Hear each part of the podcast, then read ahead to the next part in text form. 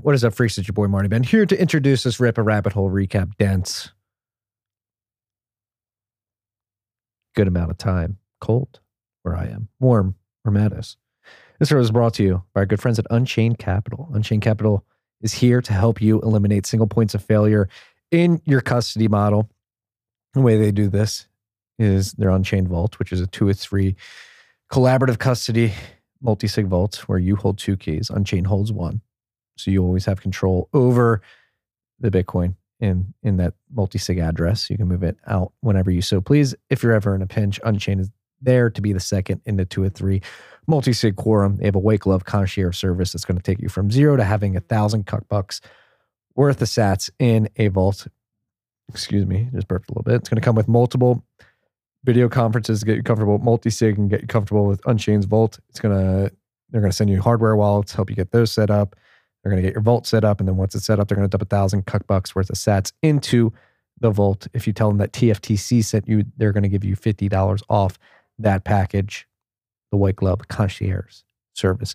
Go check out everything they have going on beyond the vault in their concierge service at unchained.com. Incredible blog, other products, uh, including a, a lending product, IRA. They're adding more services all the time. This rip is also brought to you by our good friends at Braiins.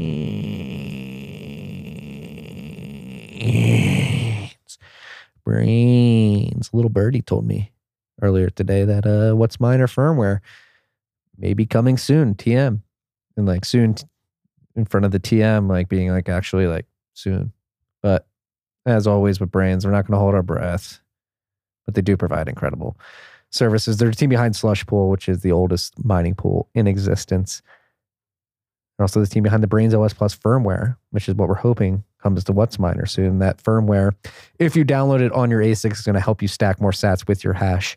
Uh, they find a way to uh, focus on higher frequency chips on the hashing boards and then make sure that they're eking out as many hashes as possible so that you can then stack more sats with that. Uh, if you want to check out the models, they just added more S19 models to that firmware uh, availability last week.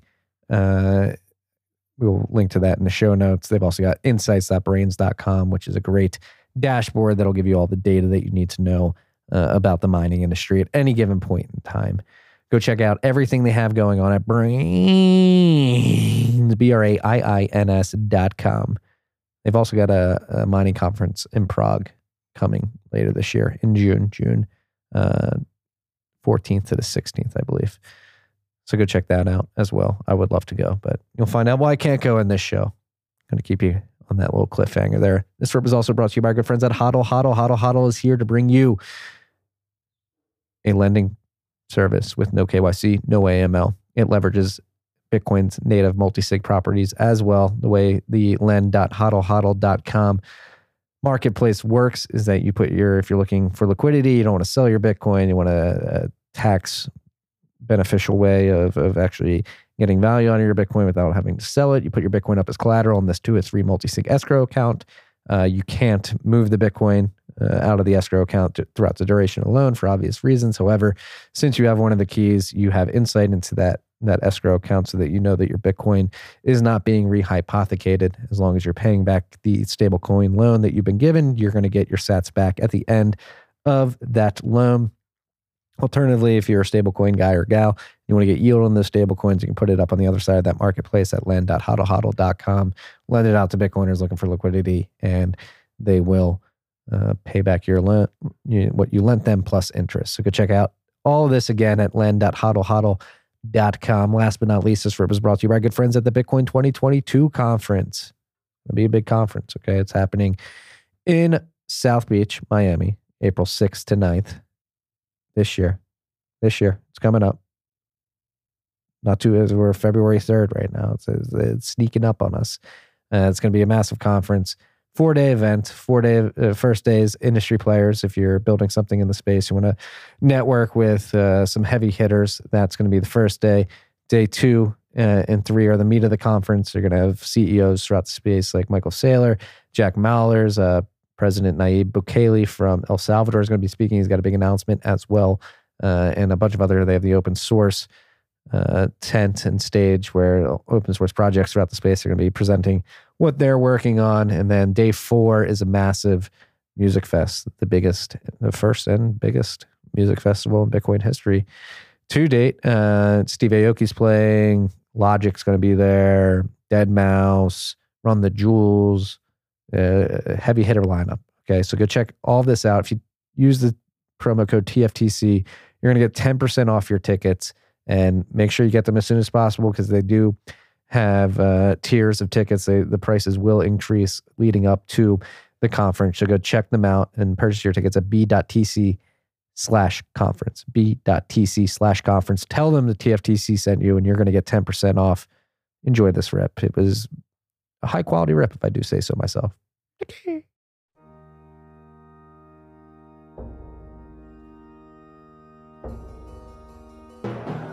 You've had a dynamic where money's become freer than free.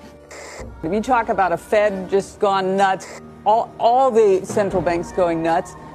So it's all acting like safe haven. I believe that in a world where central bankers are tripping over themselves to devalue their currency, Bitcoin wins. In the world of fiat currencies, Bitcoin is the victor. I mean, that's part of the bull case for Bitcoin. If you're not paying attention, you probably should be. Probably should be. Probably should be. I mean, 5G works. It's it's up to you uh, if you want to keep using the 5G. It's Okay, your I'll phone plan. on- your I'll- data plan. Okay, I'll stay on 5G. I'll bill car for the data. I don't I don't know what happened there, freaks. We lost internet at the Commons. I was just making fun of everybody not showing up for work at- the Commons because it's snowing here in Austin. It looks like the IT guy is working from home today too. Can't keep the Wi-Fi up. Hopefully, Me- So- it's the only time we have that problem today. meanwhile, meanwhile, I'm finally like getting the finishing touches on my new home studio, getting the finishing touches on the actual studio. And the first thing I do after that is, of course, go on a family vacation. So I'm back on a mobile setup. And as soon as the internet cut, I thought for sure it was me. So I started troubleshooting on my side, couldn't connect back, but it was it was Marty and Carr the whole time. Hey, it was our end. We were at the Commons. Anybody anybody at the Commons listening right now? We got to get the Wi-Fi down. We've got an Ethernet cord set up too. Apparently, it's not working though. Uh, we are. It might not be it might not be the commons internet. I mean, you guys are getting like when when ice hits the south, like all infrastructure falls apart. Yeah, like yeah. It's uh, it's crazy how people freak out down here. It's a little bit of snow. I thought again. I thought Texas was filled with a bunch of hard-nosed cowboys. Everybody becomes a pansy when a little bit of snow hits the ground, a little bit of ice. Oh my god! I have to, I have to get the ice off my car. Suck it up, people. Uh, I guess Twitter blocked us. We don't have a new tweet out. No new Whatever. tweet. No new tweet. I set it up. It should have gone out. Let me see. That's why I was looking at my phone. I wasn't being. I was going to click retweet.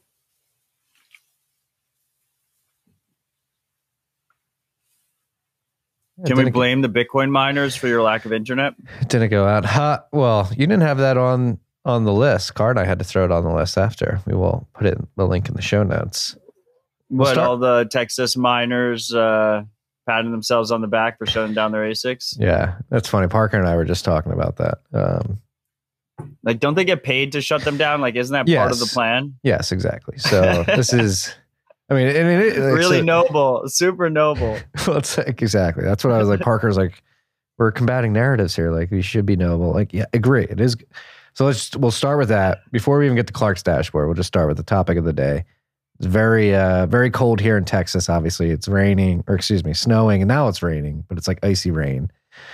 And obviously, we know that last year uh, the Texas grid was stressed uh, exorbitantly because of a hundred year storm, and you actually had grid failure. People lost power all throughout the state. Many people died as well, unfortunately, and uh, it, it became a big meme over the last year. Like, all right, we need to stabilize grids not only in Texas but all over. Obviously, you have rolling brownouts and blackouts in California, New York City has uh, electricity problems now after they shut down the Indian Point nuclear power plant, and uh, Bitcoin miners fitting into this conversation uh, is becoming more and more of a, a meme and a narrative that the Bitcoin world is pushing, and it's a good narrative too, and it does make sense. And what it basically what Bitcoin miners are able to do is via capitalism and economic incentives, they can go to grid operators and utilities companies, energy companies, and say, hey, if you build out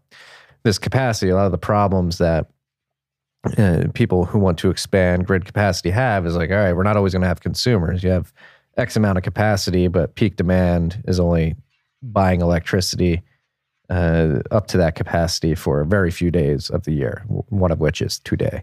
Uh, and uh, so, what Bitcoin miners can do is like, all right, like build out that capacity.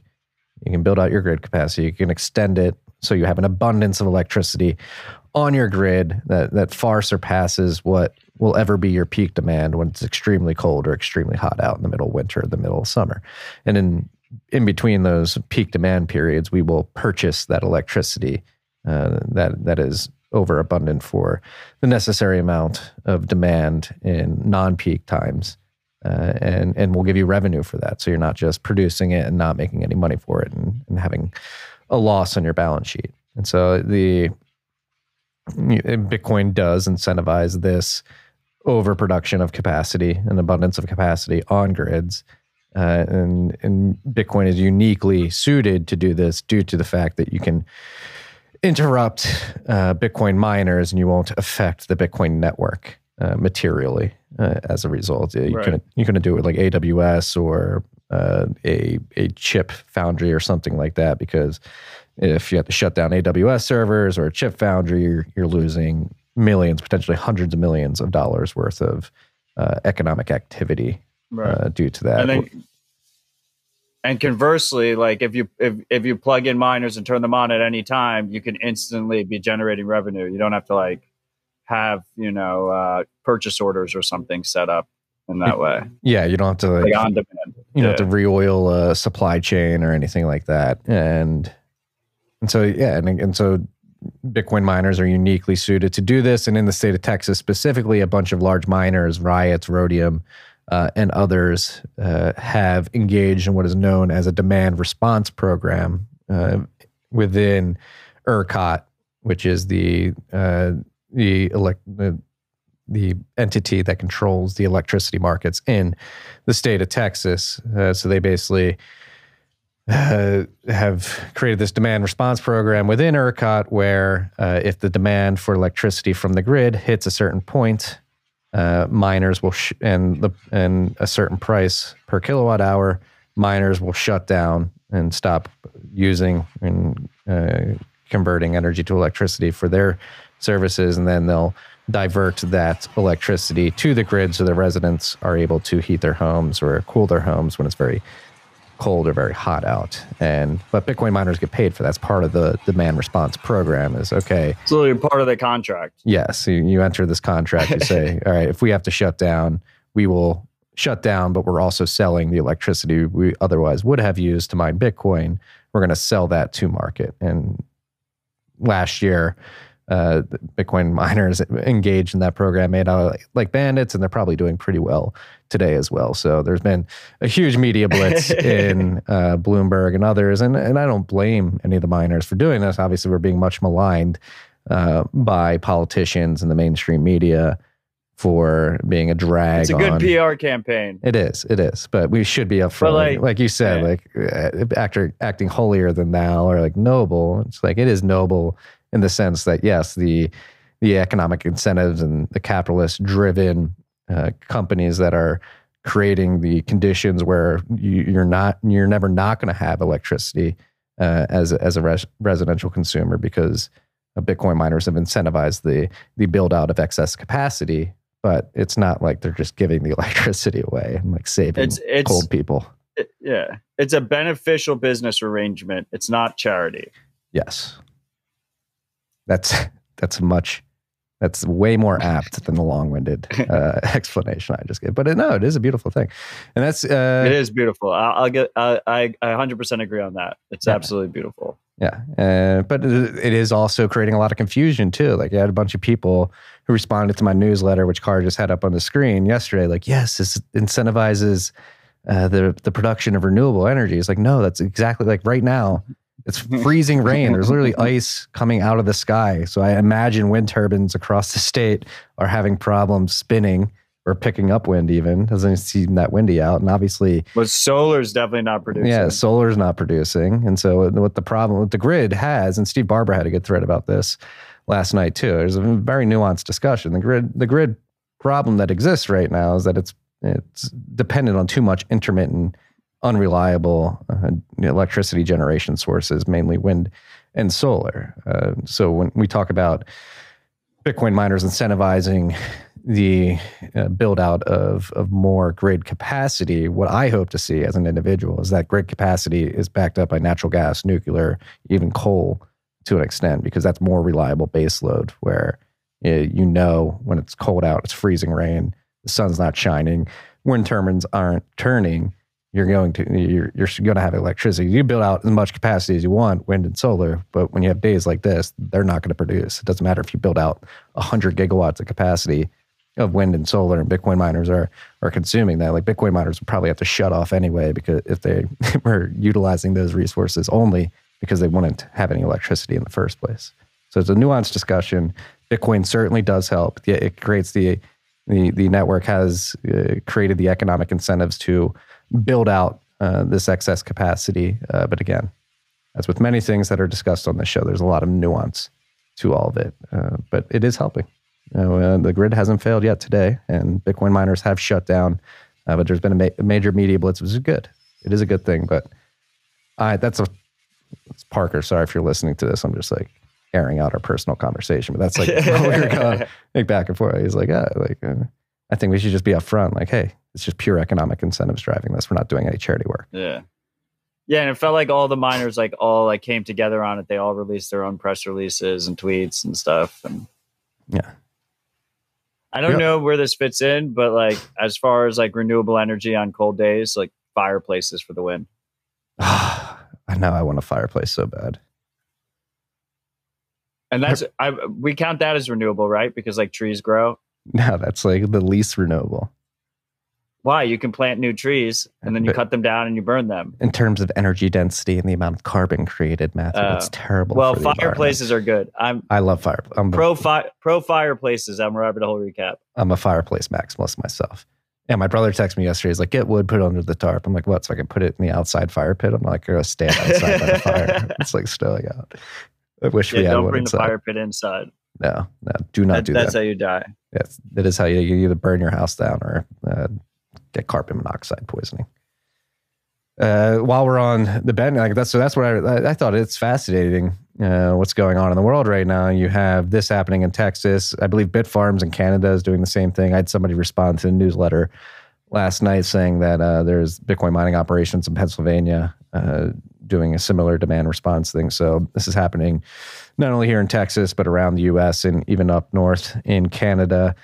Uh, so while that's going on, Bitcoin's helping cold people. It's helping uh, incentivize the the secure delivery. Did you say cold people? Yes, it's helping cold people. Yeah. Uh, the group of people known as cold people. There's many of us. Uh, different skin color, sex, gender, religion, all cold, though. ages, all all cold. Uh, that's happening, and then across the world in Lebanon, uh, it's pretty fucked up. What's going on? I don't even think you had this on the list, but it's a pretty big story. Lebanon has decided. So we've been talking about Lebanon for years now because in 2019, uh, the central bank, in conjunction with the government, unilaterally just froze bank accounts. They've been frozen. A lot of them have been frozen uh, ever since, and so going on three years now. I believe that happened like the summer of 2019, and the Lebanese government and central bank basically came out and said they have the plan to uh, tackle the financial crisis, which the World Bank is calling one of the world worst depressions in, in world history. Uh, and they're they're just going to do a, a, overt 93 percent devaluation of the Lebanese pound, uh, which will wipe out, I believe, 69 billion dollars worth of wealth. Um, and so those frozen bank accounts that have a lot of them have U.S. dollars in them uh, are just going to be confiscated and converted into pounds. And this is all in an effort to appease the IMF so they can get a, a bridge loan to uh, try to get their their footing. Um, and so this is just a a very strong uh, case study that proves like why Bitcoin is important. You can never have a government or central bank just unilaterally lock you out of your of your account if And you're And stable coins don't fix this either. Like you need an Uh. actually censorship resistant immutable chain. yeah. Well, then I They do in the short term. yes, they can the help short term. mitigate it in the short term. But long term, you just end up in the same exact situation where you Yes, have central point of failure that can get frozen. Well, that, yeah. So this was added to the discussion yesterday. Lebanon uh, is doing this. Turkey's doing something similar, uh, but apparently there's a lot of Turks that have uh, leveraged Tether to skirt this because what Yeah. they'll do, a lot of in Lebanon and Turkey, like I just mentioned, a lot of the money in their bank accounts will be U.S. dollars. Uh, they, they can have their local currencies, lira, Lebanese, Lebanese pounds, or they can have dollars as well. Um, and what they attack is the dollar because it's obviously the stronger currency. And so there's there's been stories coming out of Turkey specifically that a lot of Turks have turned to Tether um, and are are storing their dollars in Tether instead of bank accounts to avoid 100%. confiscation like this. But the reason I bring up stablecoins is because in this particular situation, it seems kind of analogous to what we might see going forward, which is this idea that uh, their their national currency is failing, right? So people go to seek refuge in a U.S. denom- denominated dollar asset, right? A U.S. dollar Pegged go currency. to get U.S. dollars, but held with a regular regulated party, right? A regulated centralized party. In this case, it was a local Lebanese banks, right? But it could be Circle or it could be yes. Yeah, that was, that was like it serves the same purpose as a stablecoin in a lot of ways. Did you uh did you see Eric Voorhees grandstanding about USDC and Thorchain? Trying to say it was like but like, and then the next, yeah, and then the next day the wormhole hack happened or whatever, right? yeah. I don't know. I've been I've been trying to use Twitter less. I've been like taking a little bit of a break. Hey, how's it been? I haven't caught this stuff. It was like it's a little bit of a Twitter force break because my tweets still show as unavailable. Um, but You're shadow uh, banned, dude. I emailed Twitter. They were like, "No, you're not. We would never shadow ban users without telling them or something." I was like, "Okay." I mean, it's pretty, Pretty obvious. obvious. yeah. Like the only thing more frustrating than censorship is when the censor tells you like, "We're not doing it." They just like fucking lie straight to your face. Like, at least own it. Yeah. Prague, come on, man. Come on, dude. We all know he's being shadow banned. And they didn't they even like shut down that MI shadow ban site? Uh, and there's other ones, but yeah, the original one's down. It says I'm not shadow banned on that site for what it's worth. I there's varying definitions of what shadow banning is. Yeah, it's interesting because you can see your first sweep, and then if you click on like a response, it says Then Tweet. it says unavailable. yeah, tweet unavailable. And I think they're they must be like deranking me and shit and like the algorithm as a result. I don't know. It's all bullshit. We'll see what happens. But yeah, I've just been I've been taking a little bit of break and not paying attention. I did see uh, a freak tagged us. Did we kill Punxsutawney Phil or was that a different groundhog? like, did you see that? Yeah, I I don't. I believe Punxsutawney was the original. He's been dead for decades. They had another one. I think his name was like Milton or something. He died And two days ago. he- Like, he died. yeah, on- like right after we ripped on him, he just fucking we jinxed it. he died on the thirty first, and then they they scrambled. They apparently got a new one, uh, and he saw a shadow. So it's six more, or he didn't see a shadow. I forget how it works. Then somebody was making fun of me what- for calling it Groundhog's Day, saying like I was saying it's like about groundhogs plural. It's groundhogs possessive. Okay, but it is Groundhog Day. he couldn't. He couldn't uh, deal with the shame. two Of, hundred k. yeah, he couldn't deal with the shame of us not hitting 200k. Yeah. Ah, God bless him. Damn, Yeah. crazy Yeah. world. I hope you're doing okay up there, buddy. Uh, yeah, I mean, he dies. We get a winter storm down here in Austin. No 200K. It's dark times right now. Dark times. Speaking of dark times, uh, while I have it up, let's turn to Clark's dashboard before we forget. The price of Bitcoin, according to Clark's dashboard, is 36,710 cuck bucks. One cuck buck's going to get you 207,024 sats. Bitcoin market cap is currently $695.6 billion. If you like that, we are currently 46.8% away from the previous all time high of $69,010. Uh, we're getting pretty close to the next retarget, which is 49 blocks away. That'll be, is it the third today? Yeah, it'll be later today. uh, and it's Yep. looking to be uh, relatively flat at a negative 0.2 percent. Blocks are coming in at 10 minutes and one second on average, so we'll have an adjustment, but it'll be a very small downward adjustment as of right now, uh, unless blocks come That's in. with all the Texas miners turned off too. Yeah, but uh, yeah, last week it was uh, estimated to be like a negative two to four percent adjustment. So more hash rate may or may not have come on the network.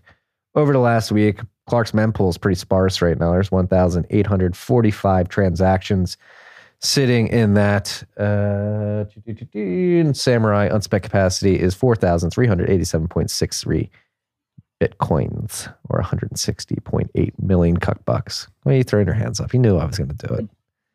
Bitcoin. You knew I was going to do it. I will correct you every time. Have you gone to the beach? Uh, no, I just got here. I got here last night. Yeah. Um, so let's hop into the list. Canadian truckers GoFundMe suspended and under review. Uh, Yeah. pretty fucked up GoFundMe. Well, first of all, shout out to all the protesters in Canada. Uh, TFTC stands with you. Love to see it. Um, go. I phrased it specifically because people are like the clickbait headline is that GoFundMe has blocked them and like taken their money and returned the money or whatnot.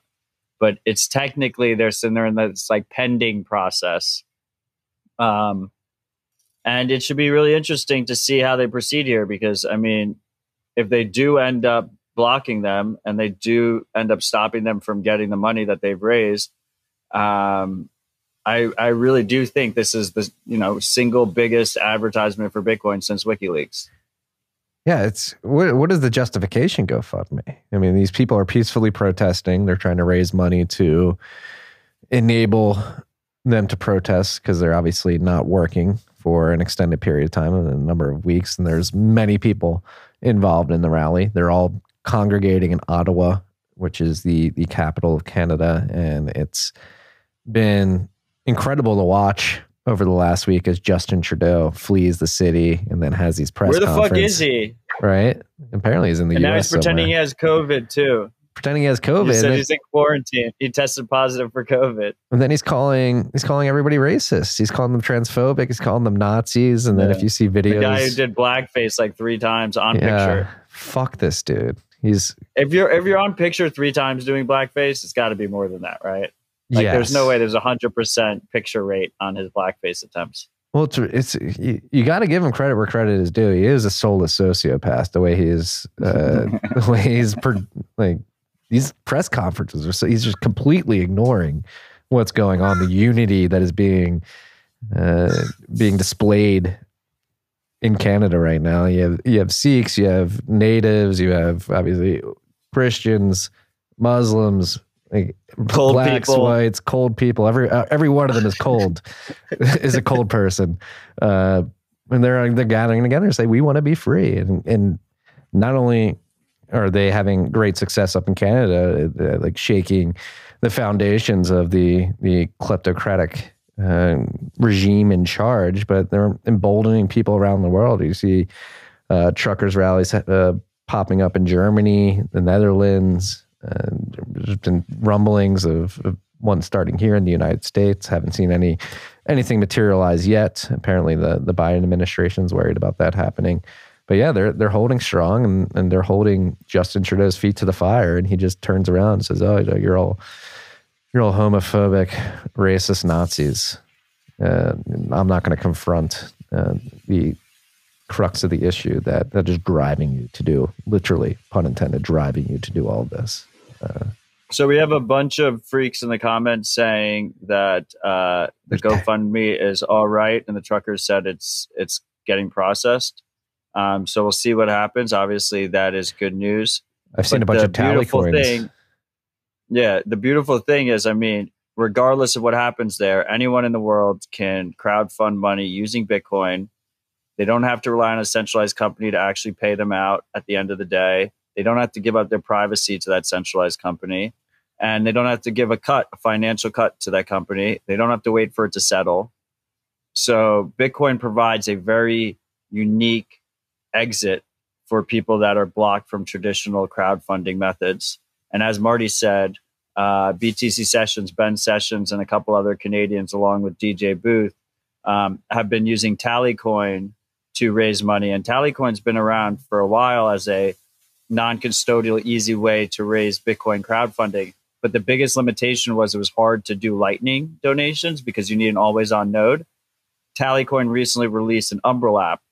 So Ben is literally just running the Umbrel app on his on his Huh. node uh, on his Umbrel and uh, this you know this little Raspberry Pi in his closet or something, and it's accepting Lightning donations from around the world um, through Tallycoin. It's pretty, crazy. Pretty crazy. fucking cool. I mean, think about that. And I do- I donated. All the freaks should donate as well. donate. I'll donate after this. Maybe we'll, if we can get a QR code up on the up on the screen car, we'll donate um, while we're doing this. But think about that, like Ben, BTC sessions, just one individual at his house. He's got a node running on a Raspberry Pi, running Umbrel. Right, download the Tallycoin app and is enabling individuals the world over to contribute to this fundraising effort. There's like one dude that didn't need to go Pretty to fucking cool. GoFundMe. It's pretty insane. Like, and it's just happening. Powerful as fuck. right? Like this is it's happening. Like this is the beauty of Bitcoin and what it enables, and it is power to the people. GoFundMe shut it down. You have the government ignoring you.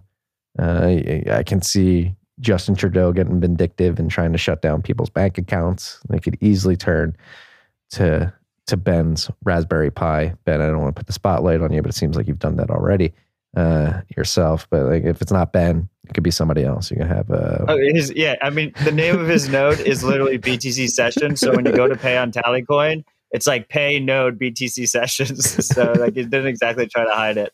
I mean, also with this type of thing, right? Like there's an element of trust on on who is who is taking the donations and who is going to actually pay them out to to the truckers, to the protesters, make sure the money actually gets where it's supposed to go. Um, so like you really can't do this fully anonymously. Like you need to have someone that has car. some kind of some kind of strong public reputation that is behind it, so that you know you you have some kind of 20. faith that the money is going to get where it's going. lightning. Yeah, you've got to. I mean, you got to. Tr- I mean, it's again, there is trust involved with this. Like, is it gonna? Is I- don't think Ben's going to run away with the money, but uh, you could have like you could have like a nym you could have like nym reputations do it. So like you could have like 6102 could raise money for something and i would feel comfortable trusting him with you know $200 300 you know million sats going to the right cause. Um but like no matter what who's ever running it needs to have some kind of reputation. Otherwise you're not going to really get much donations. Boom. It's the beauty of Bitcoin right there. I just donated live on how there. cool is that Peer to peer from my did you see how it popped up when you scanned it it said bt paying btc sessions right yeah, and so from my node that I'm running straight to Ben's peer to peer money transfer, instant settlement over the Lightning Network. Paid, baby. Let's go. Which which app did you use? Uh, I don't want to disclose because it's been deprecated for a while and it proves that I'm like a lazy Bitcoiner. But the Zap app. Did uh, you? Oh, oh, okay. So you actually you actually did use your own node. Yeah, yeah. Okay. Um, thanks for. I'm gonna move to Zeus eventually, but uh, I was just I was trying to call. I thought you were, I thought you used Blue Wallet Custodial, and I was gonna. no, no. I used. I was like, yeah, Marty, it does sound good when you say from my node to your node. it came from our node. It came from our node. Uh, there you go. Yeah. Uh, so to all of our Canadian friends up north, keep fighting a good fight. You guys are emboldening people around the world. It's beautiful to see, and it truly is peaceful. I mean, just all the videos I've seen um, have been peaceful, and like the Confederate flags and the Nazi flags would not be surprised at all if that's just some uh, what's it called? Not a false flag. Provocateur. Provocateurs, yes. Like, and it's, I've only seen one or two uh, pop up on my Twitter feed. So, like, to for Justin Trudeau to take those potential provocateurs and and use them to paint a broad brush on everybody involved in these protests is pretty sickening, actually, and it, and it Yeah, highlights. you it- just send a government agent with some hate flags, and boom, you're done. Yeah, the whole thing is peasy. racist. Yeah. Fuck Yeah. Justin Trudeau. Maybe he went to Cuba, the, the homeland of his father. We, we talk about the Cuban nipple crisis quite a bit here you freaks don't know, Justin Trudeau is the son of Fidel Castro. His mom was a whore uh, who has been known to to get be close with Fidel Castro, and he looks nothing like what they claim his father to be. Sparrow, Blue Wallet, and Trezor removed the AOPP support. This is big. So this popped on. Lots if you guys, outrage on Twitter. yeah, if you guys listened uh, last see it. week, this hopped on our radar. I believe some a freak asked us in the comments. I, I believe all the news about AOP was drop AOPP was dropping as we were recording.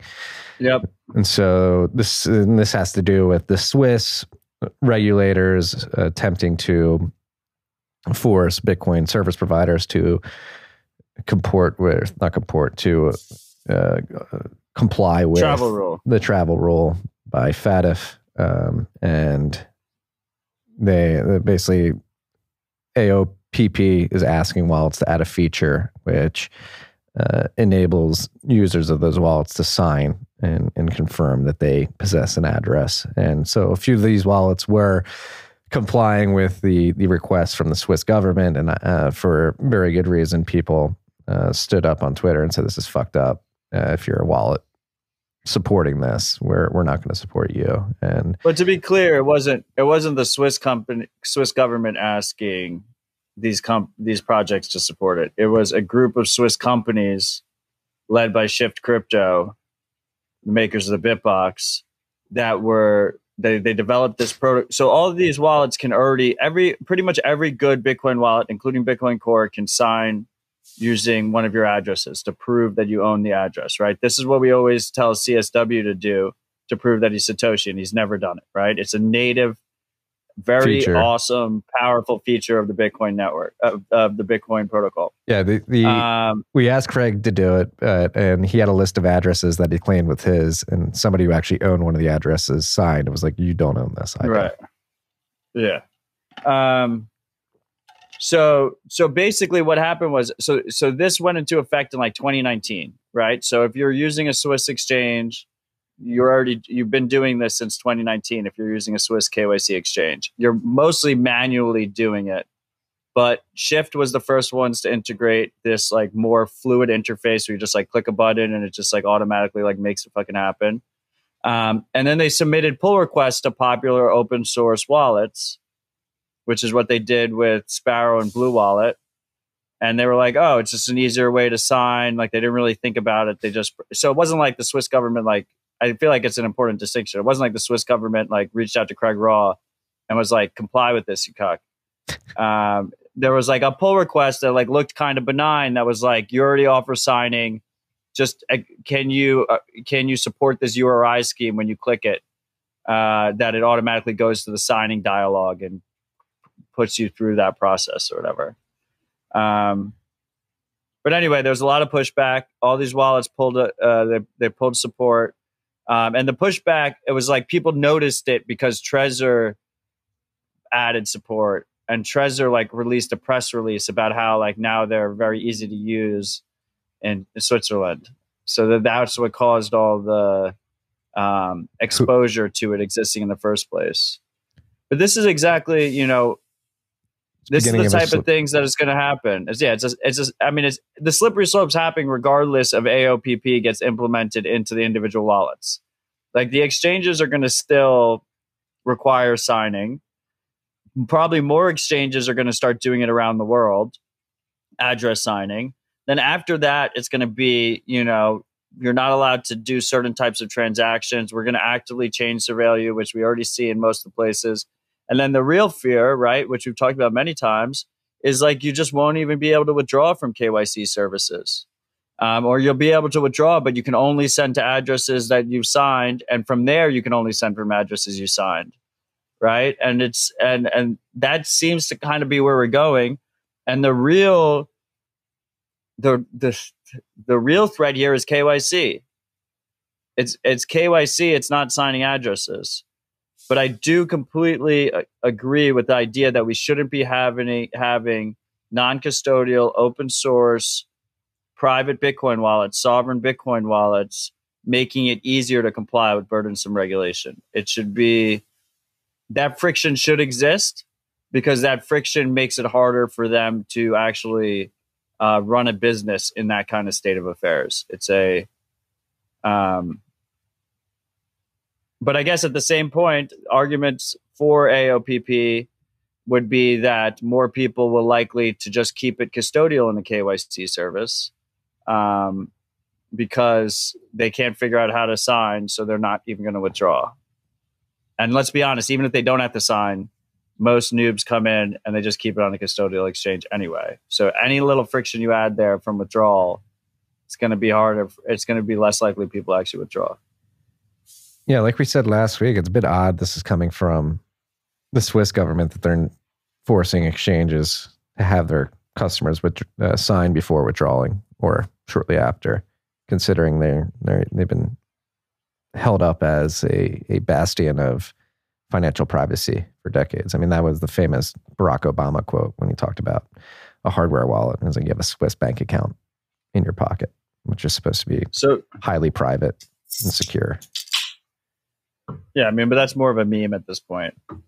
Uh, during World War II, they were great at hiding Nazi wealth. Um, but it's been a long time since then. Uh, so uh, we talked about this a little bit on Dispatch this week, and I'm curious on your opinion. I mean, we have them on the list anyway. So Spectre just updated their wallet, and one of the features they added was Swan support. Um, and Swan is obviously a KYC regulated exchange and they have two main features that basically their whole product revolves around. And that is um, auto auto stacking right? So stack every day every week every month or whatever you set the amount. And auto withdrawals right? And so you're constantly stacking constantly stacking. Obviously you've already given them all your kyc information. Um, and then it's going to auto withdraw to your wallet. Now uh, the way most people use that is they put in a static address where they're reusing an address, right? Mm-hmm. They're not signing the address, but they're reusing the address, right? Um, that address is obviously theirs and it's obviously connected to the KYC information, even without signing. It's very, very obvious it's theirs. And if they don't take any forward privacy uh, precautions going forward, like collaborative transactions such as CoinJoin, maybe using their own node, holding their own keys, using Lightning. Um, they're going to be tracked in the future forever using that same information. Now, to mitigate that to a degree, well, not to mitigate that, but the reused address also has another issue, right? Because when you look on chain, if you see an address that is, you know, adding to it $100 every week or something, you can pretty much you can assume that it's someone auto stacking the same person is auto stacking to that address, right? Mm-hmm. Um, it's like a relatively easy heuristic to spot, right? It's just someone that's going through the auto withdrawal process they're constantly sending. So how do you mitigate that? You mitigate that by not reusing addresses, but that breaks the auto withdrawal flow.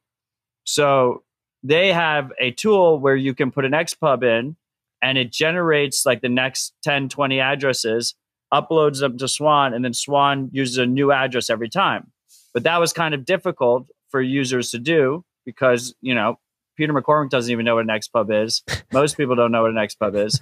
so Spectre integrated Swan's new API. And with Spectre, you can create a new wallet or you can use one of your existing wallets. That could be single sig or multi sig. You can link it to Swan, and Spectre automatically uploads 10 addresses to Swan, the next 10 addresses. And on Spectre, it doesn't let you use those addresses because they're reserved for Swan. So because you don't want to reuse those addresses. Mm-hmm. So upload the 10 addresses. When those 10 addresses end, it uploads another 10 addresses and you can just auto stack and auto withdraw directly into your own wallet, whether that's multi-sig or single sig, using your own node through Spectre. Those 10 addresses are obviously yours. You're basically going through the same process. I mean, and they're not signed, but there's a there's a heuristic there that if you're uploading 10 addresses it's coming from spectre. Like they know those are your addresses. This kyc company knows they are your addresses. Is that more dangerous or less dangerous than aopp is that okay because it has good user flow? Like where do we draw the line there? Where is the yeah i mean it's probably the same, right? Because uh, what I, my first thought went to, all right, obviously you're up. I mean, I just think Cash App when I send Bitcoin off, I mean, they know it's an address I'm associated with, where they assume it is. I assume. You could be paying me your car or something. Yeah, I could be doing. Yeah, so like that's other probably not. with this too. I think what if somebody tried to hack like the Swan Flow and they just had a friend set up a KYC account and they were paying them to stack on behalf of them. I mean, yeah, you could do that with AOPP too. Exactly. So like, yes, it's indifferent. Yeah, maybe it's not that it's not different at all, really. AOPP is just an My- extra signing step. My point is is that the issue isn't the signing of addresses as much as it is the KYC. fucking KYC Yeah. Regulation in the first place. The idea that we just have every Bitcoin company keeping lists of Bitcoiners, our personal information, and our withdrawal history, and that can be used to track our full financial uh, future going forward, right? Um, another example that I brought up on Dispatch Casa. With Casa, you can onboard directly in Casa. Casa has a closed source app. They know your balances. You use their own node. They know your transactions and they have your KYC information when you buy through them. Is that worse or better than AOPP? It's, again, it's Like- the same, right? In some ways, it could be worse because they actually And control the wallet you're sending app, to as yeah. well. Yeah. Closed source app. You don't know. It's all fucked. I mean, we talk about this all the time on the this podcast. KYC AML is dangerous. It's completely ineffective. And it's Robert. Hamilton, yeah, sorry. Robert Hamilton made a good point, which I did forget to mention. And I think this is the key distinction. for the slippery is that. AOPP, well, AOPP is being done uh, for compliance. Regulators are asking for it. AOPP is being done for regulators for compliance. Why, like that's why it exists. The Swan flow or the Casa flow is being done prim- primarily for users to make their experience better rather than actually complying with regulators. But I don't know if that distinction matters all, all that much when the end result is kind of the same. Well, again, going back to the slippery slope, it's like uh, you just slowly the normalization of like forced activity on the user's part with the the signing. I think is a bad precedent to set. It's like, oh, you guys were willing to sign the AOPP thing. Now, now, you, uh, why don't you give us the rest of your addresses from your your non KYC stuff? If you're willing to do that, why wouldn't you be willing to do this? Yeah, I, I agree with Rob there. Like the forced action on behalf of the user is is a conditioning tool. I would I would argue, but it does get you to the same place at the end of the day. But maybe the AOPP uh, path uh, can add additional paths in the future in terms of forced action. The fucking conditioning tool is that every almost every new person that comes into Bitcoin is taking a selfie, uploading their ID, putting in all their personal information, and very few people complain about that or talk about that. But We talk about it all the time. we we we get an easy win on uh, on a on a on a dumb on a on a dumb addition to KYC, which is the address signing. Yes. The Bank Secrecy Act should be abolished. Again, the criminals are going to criminal. The people at the highest echelon of these institutions, the banking institutions and the political institutions, are some of the biggest criminals, and they don't follow any of the rules that they're forcing on the rest of us when it comes to KYC, AML, and particularly compliance on an international level between users in different countries. You have an unelected regulatory body just putting out guidelines that just so happen to get adopted with little pushback in the Financial Action Task Force leading all this. Nobody asked for them, nobody voted for them, nobody really knows who they are, how they get to the positions that, that they hold. It, it's all fucked. We need to really push back against KYC AML. And I think uh, a future uh, in which Bitcoin becomes the dominant money on the planet uh, is going to make that happen. Right? Once you get to the circular economy, but you do need to get to the circular economy, and so what you do need, what you, need to do to get there is take control of your Bitcoin. You have a private key, and so Matt mentioned XPub. Most people don't uh, understand XPubs, and I, I think it's a learning experience. We should always try to explain fundamentals when we can. So the way many Bitcoin wallets. Uh, when you when you create a Bitcoin wallet, what a wallet is is it's a it's a pair. You have a private key, and then you have uh, a slew of public addresses connected with that. And the, the most common way that these these pairs are created now, which is HD wallets, which is hierarchical hierarchical archical deterministic, correct? Um, Yeah. which means you can have many different XPubs that that have so an XPub No, has you but you have one X pub, and then that have that X pub is you have one private key and you can have many XPubs with it. I think that's what like no. an account, So account is. you have the master private key, and you Yes. have the X pub, which is the master public key, and from that you're generating a bunch of addresses from those two pieces of secret. Yes. But you can have multiple XPubs associated with the master key. That's like what accounts are. Like if you use a Trezor wallet. I guess, but now you're just going to the weeds a little bit. Yeah. So the point is, you don't want to reuse addresses. Thank you, XFrog. Um, he, he, uh, you don't want to reuse addresses. Too far into the weeds. you make it, it makes it easy. You have a private key, and you have an XPub that has hundreds of public keys associated with it. Every time you send Bitcoin off an exchange or you receive Bitcoin from somebody who's paying you in Bitcoin, you should create a new address, which a lot of wallet softwares make it extremely easy to do this these days.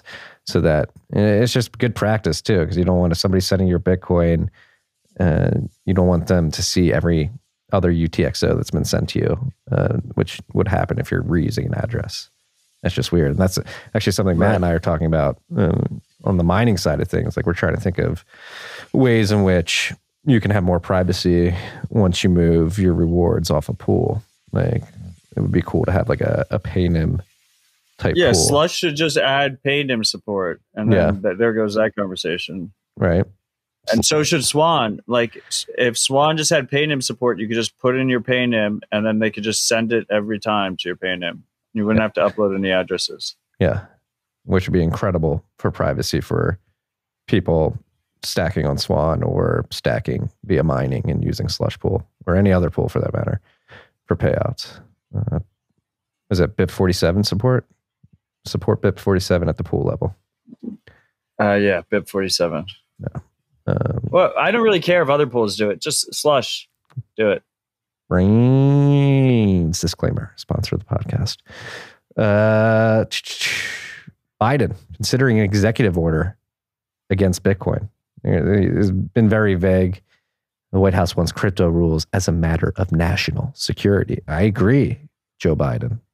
I don't think you're saying any of this because you're mentally incapacitated, but Bitcoin is a matter of national security. We need to get Bitcoin in the hands of as many individuals, American citizens as possible. We need to make sure they're holding their own private keys and securing their own Bitcoin. We need to get Bitcoin mining infrastructure integrated throughout the whole energy sector. It is a matter of national security. This needs to happen. Apparently, Biden's going to come out with an executive order. Nobody really knows what it's going to be. Do you have any any inklings? Any? any I don't even think Biden knows what it's going to be yet. Well, he doesn't even know what day it is. So look, I keep. I mean, look, I hope that we're wrong and that like the on ramps don't get closed. But like I've been operating for six years now, maybe longer, on the uh, on the expectation that we might not be able to buy Bitcoin through regulated services. Like we could, you could buy exposure to Bitcoin, but not actually withdraw it. Or if you did withdraw it, there'd be severe limitations on it. So, I mean, I think that's how everyone, regardless of what jurisdiction you're on, you know, Bitcoin is such a uh, is is is the best money we've ever had. Like, if you want you and your family to have it, like you should probably be trying to accumulate it sooner rather than later because I expect the on ramps to get cut. yes, accumulate accumulate it to wallets you control. Right. don't be complacent with this. It could happen at any moment, and you will regret it uh, supremely if we get to a point where Biden's handlers wake up and they're like, "Executive order, you can't move your Bitcoin off exchanges." You'll be like, "Fuck, I wish Executive done Order twenty one oh six. right? Uh, could happen. I look, and once again, I hope this is one of the predictions that I get completely wrong. So that'd be Yeah. nice. It would be nice, but prepare. prepare uh, with the assumption that it's it's going to be a correct prediction. Better better to be safe than sorry. Is what I would argue. And who knows? I've heard some whispers. It's probably going to be a nothing burger of an executive order, but could be wrong there too. I think the first one will probably be a nothing burger. They just, you know, they just keep going. They keep going, right? We just we were talking last week about the treasury like you know the treasury now is trying to get more power and they put it in a big omnibus bill or whatever i to all large bills we call them omnibus or i, I don't so. even uh, and they're all very large bills now so i think and they hide it like right in the middle of a long ass bill with like very vague wording and they're just going to keep on picking away picking away um yeah and it's important to highlight that it's lobbyists to write write these bills. And so you think, well, what is the intent and who are the lobbyists? And I wouldn't be surprised if it's entrenched financial institutions who who are severely threatened by the thought of, of Bitcoin and the industry growing around Bitcoin succeeding and replacing them. Um, so uh, the regulatory moat is something that uh, many large banks benefit from immensely at the moment, and they they want to keep that moat and, and will pass laws via lobbyists. The politicians don't write the bills; it's the lobbyists. They'll pass laws via lobbyists that restrict Bitcoin companies, upstarts from from competing, or at least attempt to. Um, as we're seeing, it's gonna it's gonna be hard to stop Bitcoin. Like I just fucking sent a Canadian friend Bitcoin node to node, and there's somebody would have to go to my house and unplug node, my node. Node to node sounds kinky. Yeah, it's like docking. Don't look up what docking is. Uh, you're all going to know. It's a funny term. It's a funny. It's Most a funny of the freaks already know what it is. I, yeah. I would assume. Yeah. Just considering got, we got someone in the comments that goes by USD cock, I just feel like. Yeah. Yeah, it's just got just got a text from my wife. The the babysitter bailed tonight because conditions are just not that bad. Yeah, I mean, people in Texas can't drive as soon as there's a little bit of ice on the road. Yeah, it's fucking crazy, man. Uh, it's good progression of this conversation. Congress and Davidson were talking a lot about KYC, AML, privacy. It's like HDMI, but for penises. sorry, sorry for interrupting it. Okay, continue. It's a very, it's a very apt description, Braj. Uh, Thank you, Braj. Appreciate it. The uh, Congressman Davidson, Warren Davidson, up uh, up from the great state of Ohio. This is great. Supports financial privacy. It's time to preserve our right to transact privacy privately, excuse me. Uh, I feel like he didn't get enough credit for this article. This is like this is straight fire. I mean, he's a sitting he's a sitting fucking congressman. Um and like you could tweet this shit out of the Samurai Wallet account and people wouldn't even notice. Right. So go up, car, go up to the headline. I'll read the uh, description under. Never mind. Um, yeah, it was just a yeah, so I haven't read this yet. What What are your highlights? He makes the full. It's uh, like everything we talk about on here and dispatch all the time. Like financial privacy. Like people need financial privacy. The importance of financial privacy. Uh, the chilling effect that happens when people don't have financial privacy. How cash is private and how we're losing cash and how we can't trust uh, the U.S. government to basically come up with a digital cash alternative that actually respects privacy. I mean, this dude, like he was, Warren was on point here. Congressman Davidson was on point here. He's a great ally. Fucking in the love to see it. We had the uh, we had the pleasure of meeting him down here in Austin. I believe in the fall. He was at Unchained's offices at Bitcoin 2022, or excuse me, 2021 last year too, and he was up on stage with uh, Senator Lummis. He was he was making good points about this as well. So again, like maybe that's uh, we just need more people talking about this. I think there's a I don't want to say complacency, but eh, maybe complacency is the right word or one of the right words, as well as just inaction in terms of actually getting these ideas out there on that stage. And I don't know. I mean, they're still definitely the minority, right? I like. exactly. I completely agree with you that. I mean, look, we're lucky in, in America that there is some separation of powers and that we're lucky you know we also have on the thing but the arizona bill that we're lucky that we have states that are flexing their own rights um, and we'll talk about that in a second. But ultimately, the Bitcoin caucus is still very small. There's not that many uh, of of us on the hill. I guess us. I'm going to say us. I guess um, there's like five of them, right? There's like five Congress people, whether Senate or congressmen, that are pro Bitcoin. And then the financial privacy niche of the Bitcoin niche is going to be even smaller because you already see it on Bitcoin Twitter, it's small, right? Like, what is the privacy niche of, of Bitcoin Twitter? Like 10% max, if that? And that's I'm not even Yeah. trying to I'm not including like the crypto Twitter types too, right? If you include crypto Twitter types, it's like like one percent. percent. Yeah. Yeah, everybody's number go up. Number go up. Number doesn't go up. So like even if we have the states flex, even if we have the states flex, they're still going to be like, yeah, well, you know, just hold it in Coinbase or or you know, you can hold it in your own address, but reuse that address and sign it for us, you know, and and and if you want to spend it, just make sure you just ask us if it's illicit activity first and whether or not you can spend it and and then you get to see your purchasing power increase. Yeah. Sup? Sup, What's up? Ben? yeah. Ben, we were talking about you earlier. Uh, Ben, make sure you're you have a UPS connected to that Umbrel node.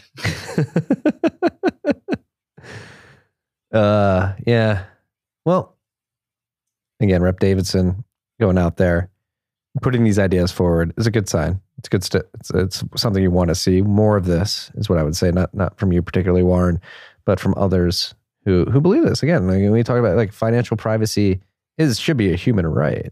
It's, it's not a crime. The whole oh, if you have nothing to hide, then what are you worried about? Is a terrible argument. It's the the number one argument that these people go to. But it, I don't fucking want you to know what I'm doing with my money.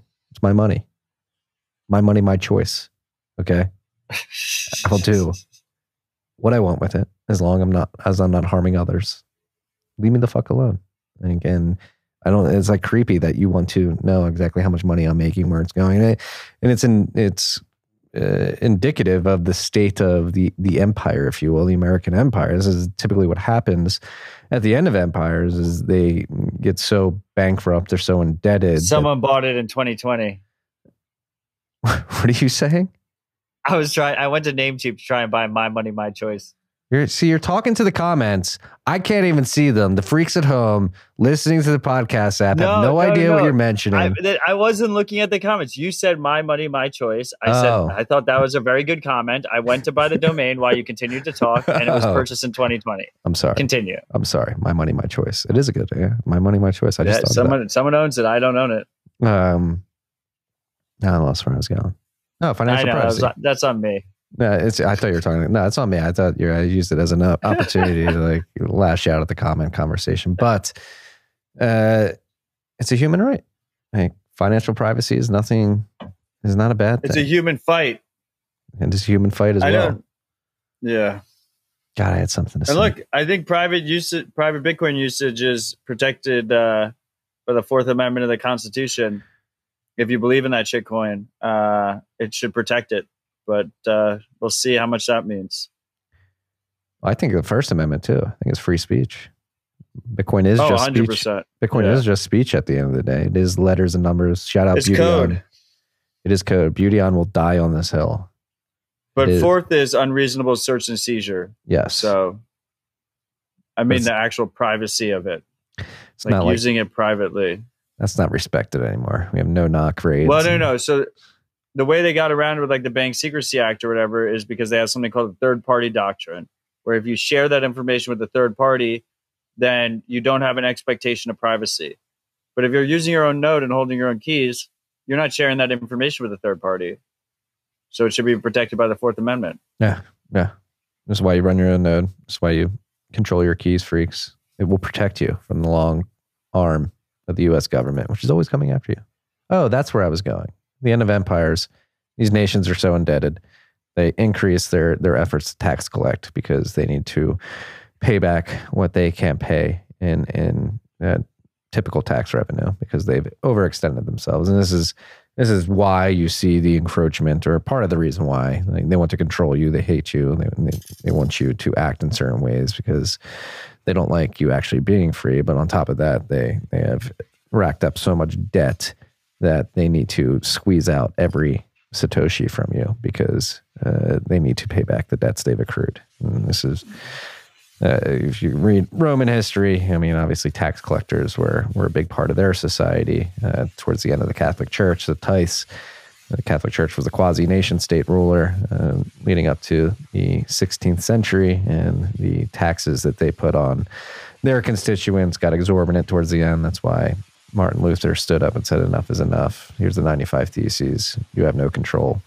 over the Bible anymore. We're gonna we're gonna translate it for the masses so they can read it themselves, and they'll find that these tithes that you've been thrusting on them are, are actually not justified by the Bible at all. Um, the, the, indulgences are not necessarily tithes. You pay your tithe to God. The indulgences where people were paying to get into heaven, where were essentially just exorbitant taxes on on the people living in the 15th, 16th century. So this happens at the end of every empire. It's happening now. Be aware of it and fight back. Maybe maybe this we have this opportunity living in 2022 in the digital age. We have communication tools and information services like this podcast where we can get the word out quicker and identify the problem first, which is we have these flailing governments uh, around the world trying to clamp down and control and just say, "Hey, you guys fucked up. You overextended yourselves. Let's just recognize that Let's, let's cut our losses and we're going to go uh, build this parallel economy with Bitcoin and, and distributed systems. sorry. I'm sorry. Sorry. What is like the South Park uh, with B- BP? That's what I thought of. Sorry. Sorry. uh, Matt mentioned it uh, in passing, but yes, last week, big news out of Arizona. Is this big news? No, I don't. Th- I mean, I think it's just a publicity stunt. Um, I don't get it. Bill introduced to make Bitcoin legal tender in Arizona. Car and I were talking about. But it's not before. like El Salvador. It's not like El Salvador legal tender, right? No, well, it's not going to pass. I think Wyoming tried to do this. It's technically unconstitutional to actually do this. But it would. Their As, senator introduced it, though. Yes. Yeah. So, so Wendy like, Rogers, it's like their real senator, right? It's like the one of two national senators. Yes, and she's been trying. It's not like some random state representative or something. Yeah, but it seems like she's uh, on a, a in engage in an effort to court uh, the Bitcoin constituency. The shit corners too. Did you see yeah. like the where, she was like tweeting Ethereum, about like ADA? Where my Cardano? She's like, is, is Cardano the future, or am I just missing something, or something yeah. like that? Yeah. So here's the bill. Uh, and there was there was another one too. I think they're allowed about, to. It's just it just it doesn't mean it's tax free, which is like probably the number one benefit of legal tender. No, I mean if this bill passes in Arizona, the federal government's gonna uh, give them a tongue lashing and potentially. Uh, but don't a bunch of states have the ability to to basically make their own gold coins. Yeah, and this so, is what I was. My I mean, understanding was. Yeah. so how is this any different? It has to be gold or silver because it's defined as literally gold or silver. Yeah, but Bitcoin's digital gold. So hey, don't don't put Bitcoin in a box. Okay. You you got to read between the lines. So you can Constitution, read here. It's like so the word I think the most important word in all of this is specie. So you can see a bullet two there. Specie issued at any time by the United States government, and then specie as defined by uh, any other specie uh, that a court of competent jurisdiction rules by final. La, la, la, la, There's something in the Constitution. Um, so this is if you go to the Constitution, you're not gonna. We don't have to pull it up now, but in the Constitution, it defines specific species. Pull up the Constitution car. Specific species being uh, gold and silver, I believe. If anybody in the comments wants to um, having pr- yeah it's it's at the bottom there the very bottom. it literally says means, on the bottom she yeah, put the definition. Coins having precious metal content. Uh, and i believe gold and silver are the only precious metals under that definition. Besides bitcoin. Yeah. She's trying to uh, who knows? Maybe she can get something uh, pushed through and then it starts a conversation. If anything it's a conversation starter. Like i believe bitcoin should be legal tender. I believe you do as well. Uh, and i do think i mean again, going back to El Salvador, I, I, do want somebody to do a deep dive on the nature of the international trade agreements and what happens when a country defines a certain currency as legal tender. Like, does every counterpart in that trade agreement have to recognize that currency as legal? They tender haven't well? yet. Yeah, but do they like technically like can somebody Bitcoin Magazine, CoinDesk, Wall Street Journal, somebody like do some good journalistic research into this and dive into the trade agreements and, and give us a definitive answer? Like, is is it the case that these counterparts in these trade agreements should be obviously they are not right now should but should they by uh, definitionally under the law have to recognize bitcoin as legal tender because of el salvador's move Well, not legal tender. Uh, they- Legal tender is the wrong word, but like foreign currency, right? And then it's treated like foreign currency yes rather than like a commodity. Which would have But, massive uh, tax implications Yeah, yeah, but even if it did, even if it did, like somehow, like we won a court case and like we got it treated as foreign currency, like they would close that loophole so fucking quickly. Like, but again like, it's mimetic's narrative game it like proves like why are they doing that Uh, no, but this is like so. Like another thing we have on the list is like uh, a group of congressmen put forward this uh, new bill, which has been attempted multiple times, which is this idea that uh, for smaller Bitcoin transactions, you don't pay capital gains tax for. $200 Um, what is this a well, no, transaction well, for first of all. Wait, no, it's two hundred dollars. I agree that it's ridiculously low, but it's two hundred dollars worth of gains. So it could actually be a transaction that's larger than two hundred dollars, depending on when you Ah. purchase the Bitcoin. But in two hundred dollars worth of realized gains as part of the transaction, it's exempt. So it's actually a bit more than two hundred dollars. it's probably Um, for instance, like I mean, if you if you bought if if you bought Bitcoin yesterday at like thirty seven k and today it's at thirty seven two hundred, um, you can do a significantly high transaction where you're not realizing two hundred dollar gain. ah, Um, but anyway, my point is because that's how it's worded. That's my. I'm not a lawyer. That's my understanding. Gains of two hundred dollars or less. Um, but uh, like some people are like, oh, I'm just going to structure all my transactions so that I do like 20 payments of 199. Like, you know, these guys professionally take our money for a living. Like that's all they do. Like they're not gonna they're not gonna just let our whole industry just like restructure our shit so it's like right underneath whatever the limit ends up being. It's like there's an element of naivety there or naivete there that that exists on Bitcoin Twitter where it's like some of it is yeah just joking i understand that's cool but some of it is actually like people actually believe it you know like boating accidents uh structuring transactions like all these different like you can't be cheeky with them like that's how you end up in jail like they'll just fucking put a gun to your head yeah, they don't care. They do not care. Pay your taxes, freaks. Uh, Car, you just had it up. I think. I mean, that was not what but we that would be a great bill regardless Yeah, it would be. Uh, but this is different. because yeah Go ahead. Oh, okay this is different. Yeah this is the wrong one. There's a different one. I think i put it in the list. Yeah, this or is maybe i didn't. No, you did. IRS signals retreat on block reward tr- taxation. Oh no, I put this in the list, but there's a diff- there the two hundred dollar de minimis thing is this it's really important because people like we talk all day every day about I- when I say we Bitcoiners about how we need these different protocol improvements to like make Bitcoin more likely to be spent, so people spend it instead of holding it. Like we have Lightning now, it's easier to spend it, and like we need wallets that support it, so it's easier to spend. The single biggest thing holding back a Bitcoin, uh, the Bitcoin economy in terms of actually earning Bitcoin and spending Bitcoin is burdensome tax tax regulation. It is the number one reason by far. Like it's not even fucking close.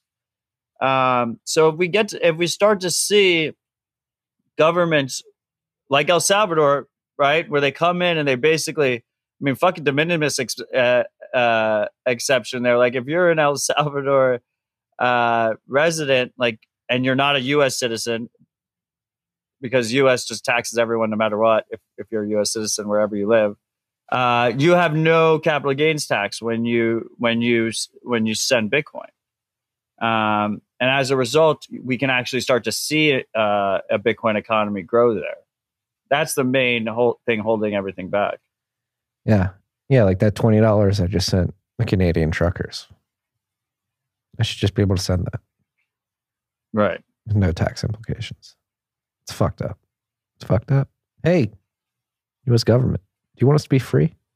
I don't think so. But props for props are due uh, to Joshua Jarrett, who sued the IRS uh, for a refund in 2019. He reported proof of stake uh, gains or staking rewards as income on his tax uh, on his tax statement that year, and he asked for a refund for that income because he, he didn't sell it yet, and he he wanted it to be defined as something like a crop that you grow. It's it's you're you're not actually working for it. It's not income. You're not technically getting paid by anybody, but you're producing a good, which is the the tokens produced by that staking activity. I'm not sure what chain he was staking on, but he sued the IRS. Uh, it wasn't ETH for not for not giving him it wasn't ETH for not giving him his refund on that staking income. And so that's going to court. And basically, what happened uh, this week or last week is the IRS uh, it seems as though they believe they're going to lose the case, so they are attempting to give Joshua his refund back, and he's denied. He's refusing to take the refund back because he thinks. Yeah, they're trying to settle. Yeah, they're trying to settle, and he's saying, "No, I don't want to settle. I'm going to follow through with the case so that everybody in uh, my position can benefit from the ability to not have to pay income tax on the, the gains." He wants to set a precedent. Yes, uh, which is massive shout out to Joshua like, yeah. for fighting this battle. Uh, and so his particular case about proof of stake gains, but if he wins the battle, it seems that this will be very beneficial for Bitcoin miners as well. Yeah, that's the important part. Yeah, and so you'll be able because to like right now, right now as it stands, if you're mining Bitcoin, you owe income tax based on the price that the Bitcoin was worth at the time of mining it which means when we enter dump when we when Bitcoin dumps, like we're in this situation right now, uh, miners are put in like a, a, a a bit of a scary situation where their tax their the the the tax liability can outweigh the amount of Bitcoin they have, or be, make up a significant portion of it. So to be a prudent tax compliant miner, you basically have to constantly sell Bitcoin to just keep it on the side to keep your like tax liabilities on the side. Um, if this actually sets precedent, then you won't have to do that. Yeah, you won't. You would. The precedent would be it's not taxed as income; it's taxed as something that is produced, like a crop or some other good. A cow, right? Isn't like it cow, like yeah. just arguing it's like a cow? Yes, and then you would only be taxed at the point of sale um, if you were to yeah. sell the Bitcoin. And then it's like, do you pay capital gains tax or sales tax on that? Um, I think you pay income and uh, yeah, gains on get, that at that point. Yeah, maybe maybe just income though. I don't know. I have no idea. Never yeah. never haven't owned a cow yet. Looking forward to it. Not a tax accountant or a tax lawyer, but uh, this seems. Consult your local accountant. Yes, but this would be massive, and it seems like the IRS is backing up uh, if they're trying to settle. Um, so here's to bringing attention to this case and encouraging Joshua as he as he embarks on on actually setting a precedent, which would benefit I would, a yeah. massive amount of people in the United States. I would argue it's a bigger deal for uh, proof of stake chains, um, but uh, but you know, obviously, it could be a massive benefit for proof of work. The reason I argue it's a it's a um, it's a bigger deal for proof of stake chains is because uh, so proof of stake chains usually incorporate some kind of inflationary element, right? And they say the inflation isn't as bad, even though Bitcoin is a fixed supply. The forever inflation isn't so bad because if you stake, you can you can get a piece of that inflation, so you don't get diluted, right? Mm-hmm. But what that's a that's a that's a poor tax strategy in the current regime because that portion that you're trying to make up for not being diluted is then taxed and taken by the government. So you end up giving a significant portion of your forever inflation to the local governments. Um, and that's what's really cool about Bitcoin being fixed supply as opposed to um, Inflation. a situation where like oh because they, they'll say it's the same right like the argument is oftentimes made that it's the same but it's a it's a non-tax beneficial setup compared to a fixed supply currency does that make sense did i explain that all right Yes, yes, I believe you did. Staking, staking. You're right. Ethereum uh, definitely wasn't staking on that chain. They're not proof of stake yet, and they they completely changed. They're not. It's not ETH 2.0 anymore.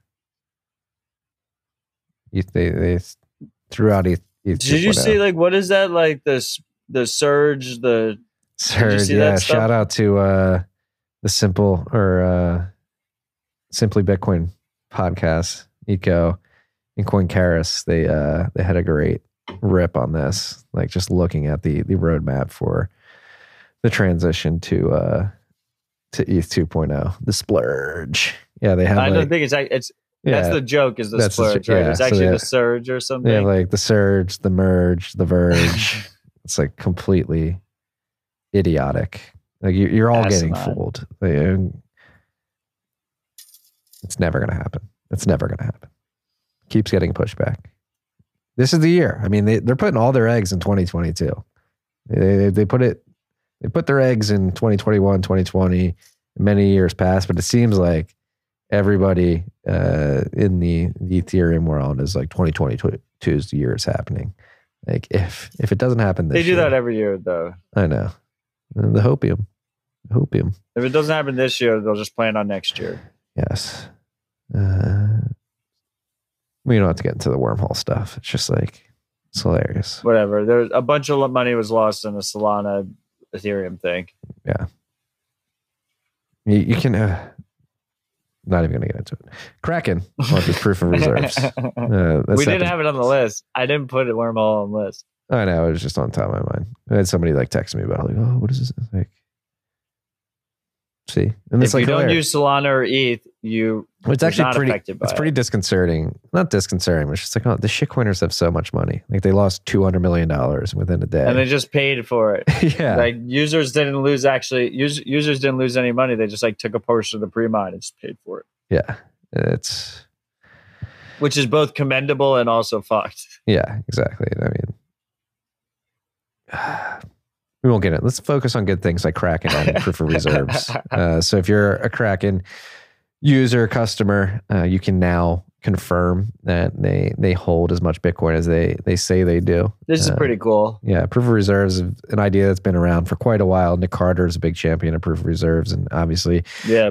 That was pre tungsten cubes. He was pro proof of reserves. yes. Uh, Yeah. Shout out, shout out to CoinFloor in the UK. They've been proof of reserve since 2014, I believe. Uh, they've set the precedent. Kraken's joined their ranks. Uh, I believe Bitstamp has it. Does Bitstamp have it? Or Bitfinex? I have no idea. I don't either. But All to- these exchanges have proof of reserves. They just usually send it to chain surveillance firms and don't let you get to see it. Where are you throwing stuff at? Sorry, I'm starting to rubber band at the screen. Yeah. Interesting. But uh, due to the nature of Bitcoin and the, the ability to validate uh, that Bitcoin is in certain places that that people say it is, uh, exchanges have the ability if they're uh, running an operation that is actually above board and doing what they say they do, they should be able to prove that they have all the Bitcoin that their customers uh, that they're claiming that their customers own on exchange if they haven't taken into possession yet. And so, what you can do is use cryptography um, to basically validate that the exchange has a certain amount of Bitcoin. Wait, it. how do they do that? What do you mean? They sign they sign addresses. Yes. Yeah. right. It's, yeah, it's a double-edged sword. Come the, come full circle. it's a it's it's a benefit and a and a negative con- uh, depending on the context of of the the address signing. Um, so yeah, you can you can if you're a Kraken user, you can verify uh, that the Bitcoin they say that you own or that they owe you, uh, they actually have, and you will be able to receive when and if you decide to to take it into your own possession. So shout out to Kraken. This is a big move. Definitely good to see. Props where props are due. Chill with the shit coins and the staking. Seeing Jeremy Yeah, Welch out there to. pumping staking. Come on, dude. Come on. They Uh, love the shit coins. They cracking. I know. I have not uh, dove into this topic, so I'll let you take this one, and I'm sure you What topic? the Fulcrum Electrum server uh, being much more performant. Oh, this is fucking awesome. Uh, so, um, so when you use when you use uh, most a lot of wallets, the back end is an Electrum server. Uh, that Electrum server can either be a public Electrum server where you're trusting someone else to run it. A lot of people, uh, a lot of people theorize that it's chain surveillance companies that are running them because they can track your transactions and your balances, or it could be your own Electrum server. So over the last few years, we've seen these full node projects, these full node implementations where you can run on a single board computer, a bunch of different, you can run your own node on them, right? And a key element of that is you can run your own Electrum server. Most of them are running Electrs. Um, some some of them are running ElectrumX. Uh, some people are running ElectrumX manually, but most of them are running Electrs, um, which is Electrum Rust server. Then you take that server, you can connect it over to Sparrow, you can connect it over to Blue Wallet, you can connect it over to Specter, you can connect it to whatever the hell you want to connect it to. Now, most people uh, reuse addresses, buy and hold. Um, so they don't actually go through. We were talking earlier about HD wallets, and with HD wallets, you have something considered an address step, which is you get an address number zero, address number one, address number two, address number three, and you're generating addresses.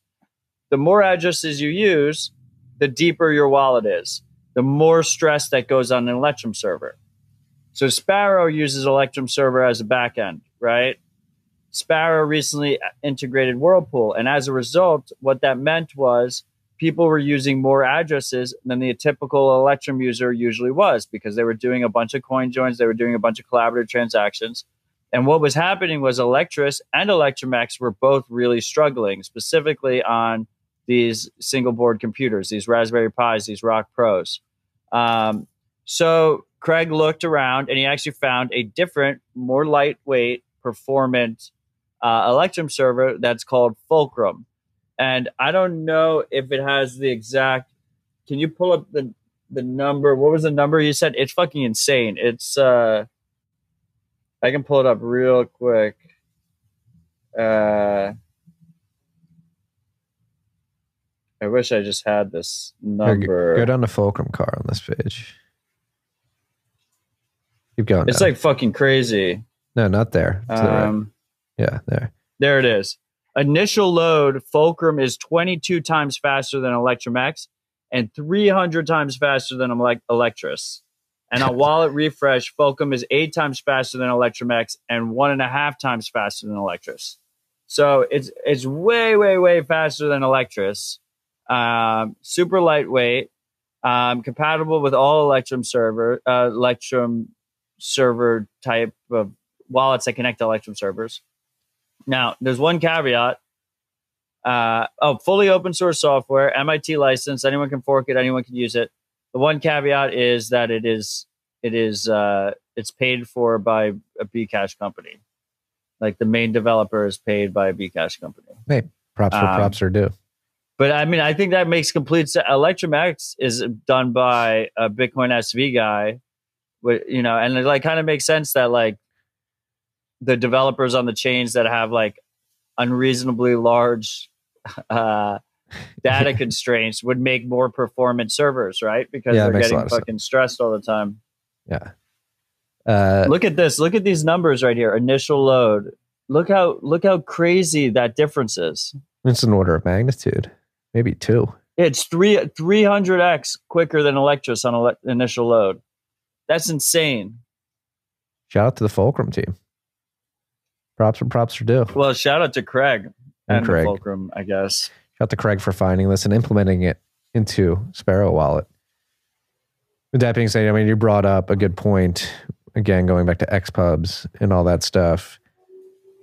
Another area where we can help educate here. It's something I went through personally. It scared the shit out of me. Like, so if you use something like a BTC Pay server, like we do at TFTC, and like for shout outs or something like that, donations, and what you do is you upload an XPub so they're not reusing addresses, but what you'll come to find is that a lot of users will come and they'll create an invoice and they just won't pay it. So if you don't pay an invoice, it goes to the next address in the XPub And if you have Gets deep as fuck real yeah, quick. It gets deep as fuck real quick. But on top of that, like since people aren't paying two addresses uh, created in every invoice, like, and you have like multiple invoices created without somebody paying to that address, it, like if in typical wallet software, Sparrow does this very well actually. Um, but like typical, like if you plug your Trezor in or your cold card, uh, it won't find the addresses that have been paid to. Um, so it will look like in your account that you don't have any Bitcoin, but you can see on your BTC Pay server that invoices are being paid to certain addresses.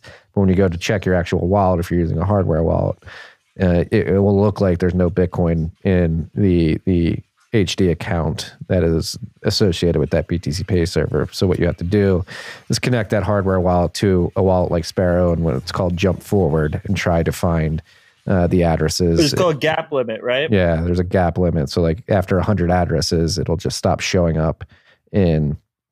You'll in- stop checking if there's more than a gap of. Uh, I think the standard one is twenty. Like if, Yes. if you have twenty addresses that are generated that don't have a balance, it just won't even look at address twenty one after that, Yes. unless you manually change the gap limit.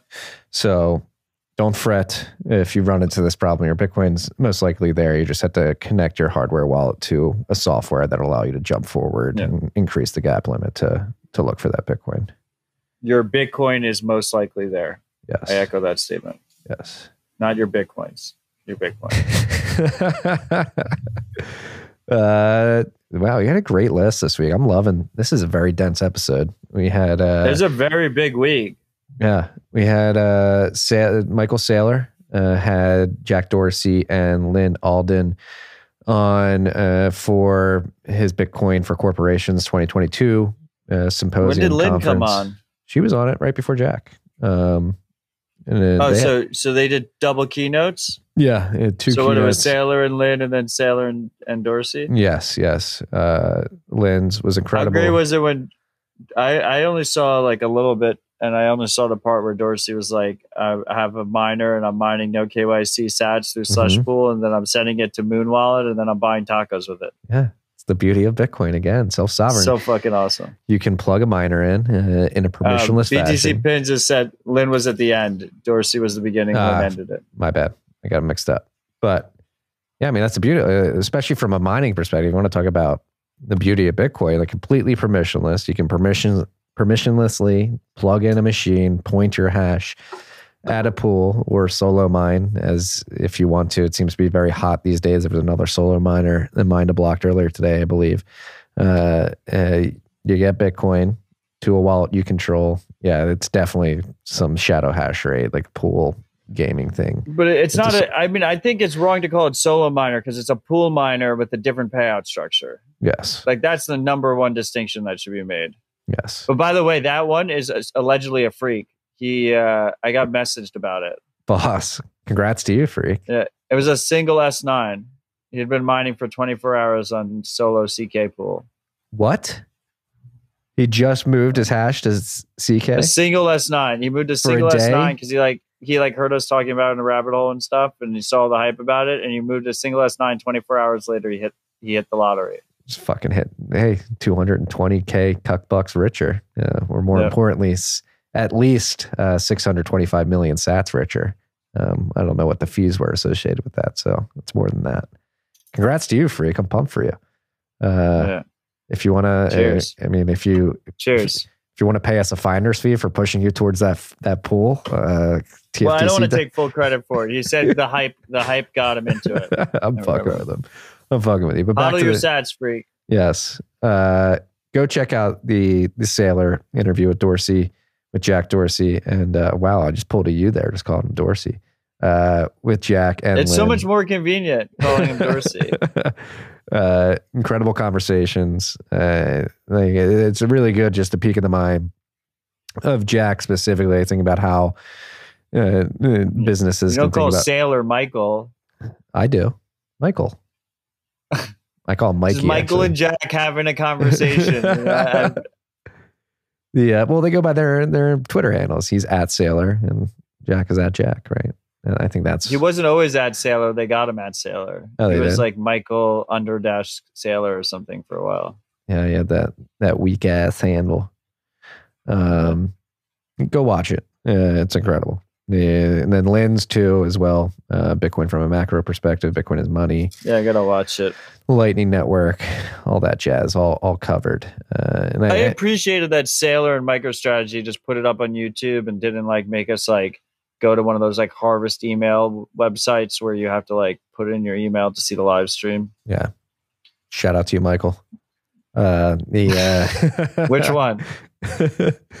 the uh, I mean, and they just bought a shit ton more Bitcoin this week too. I believe.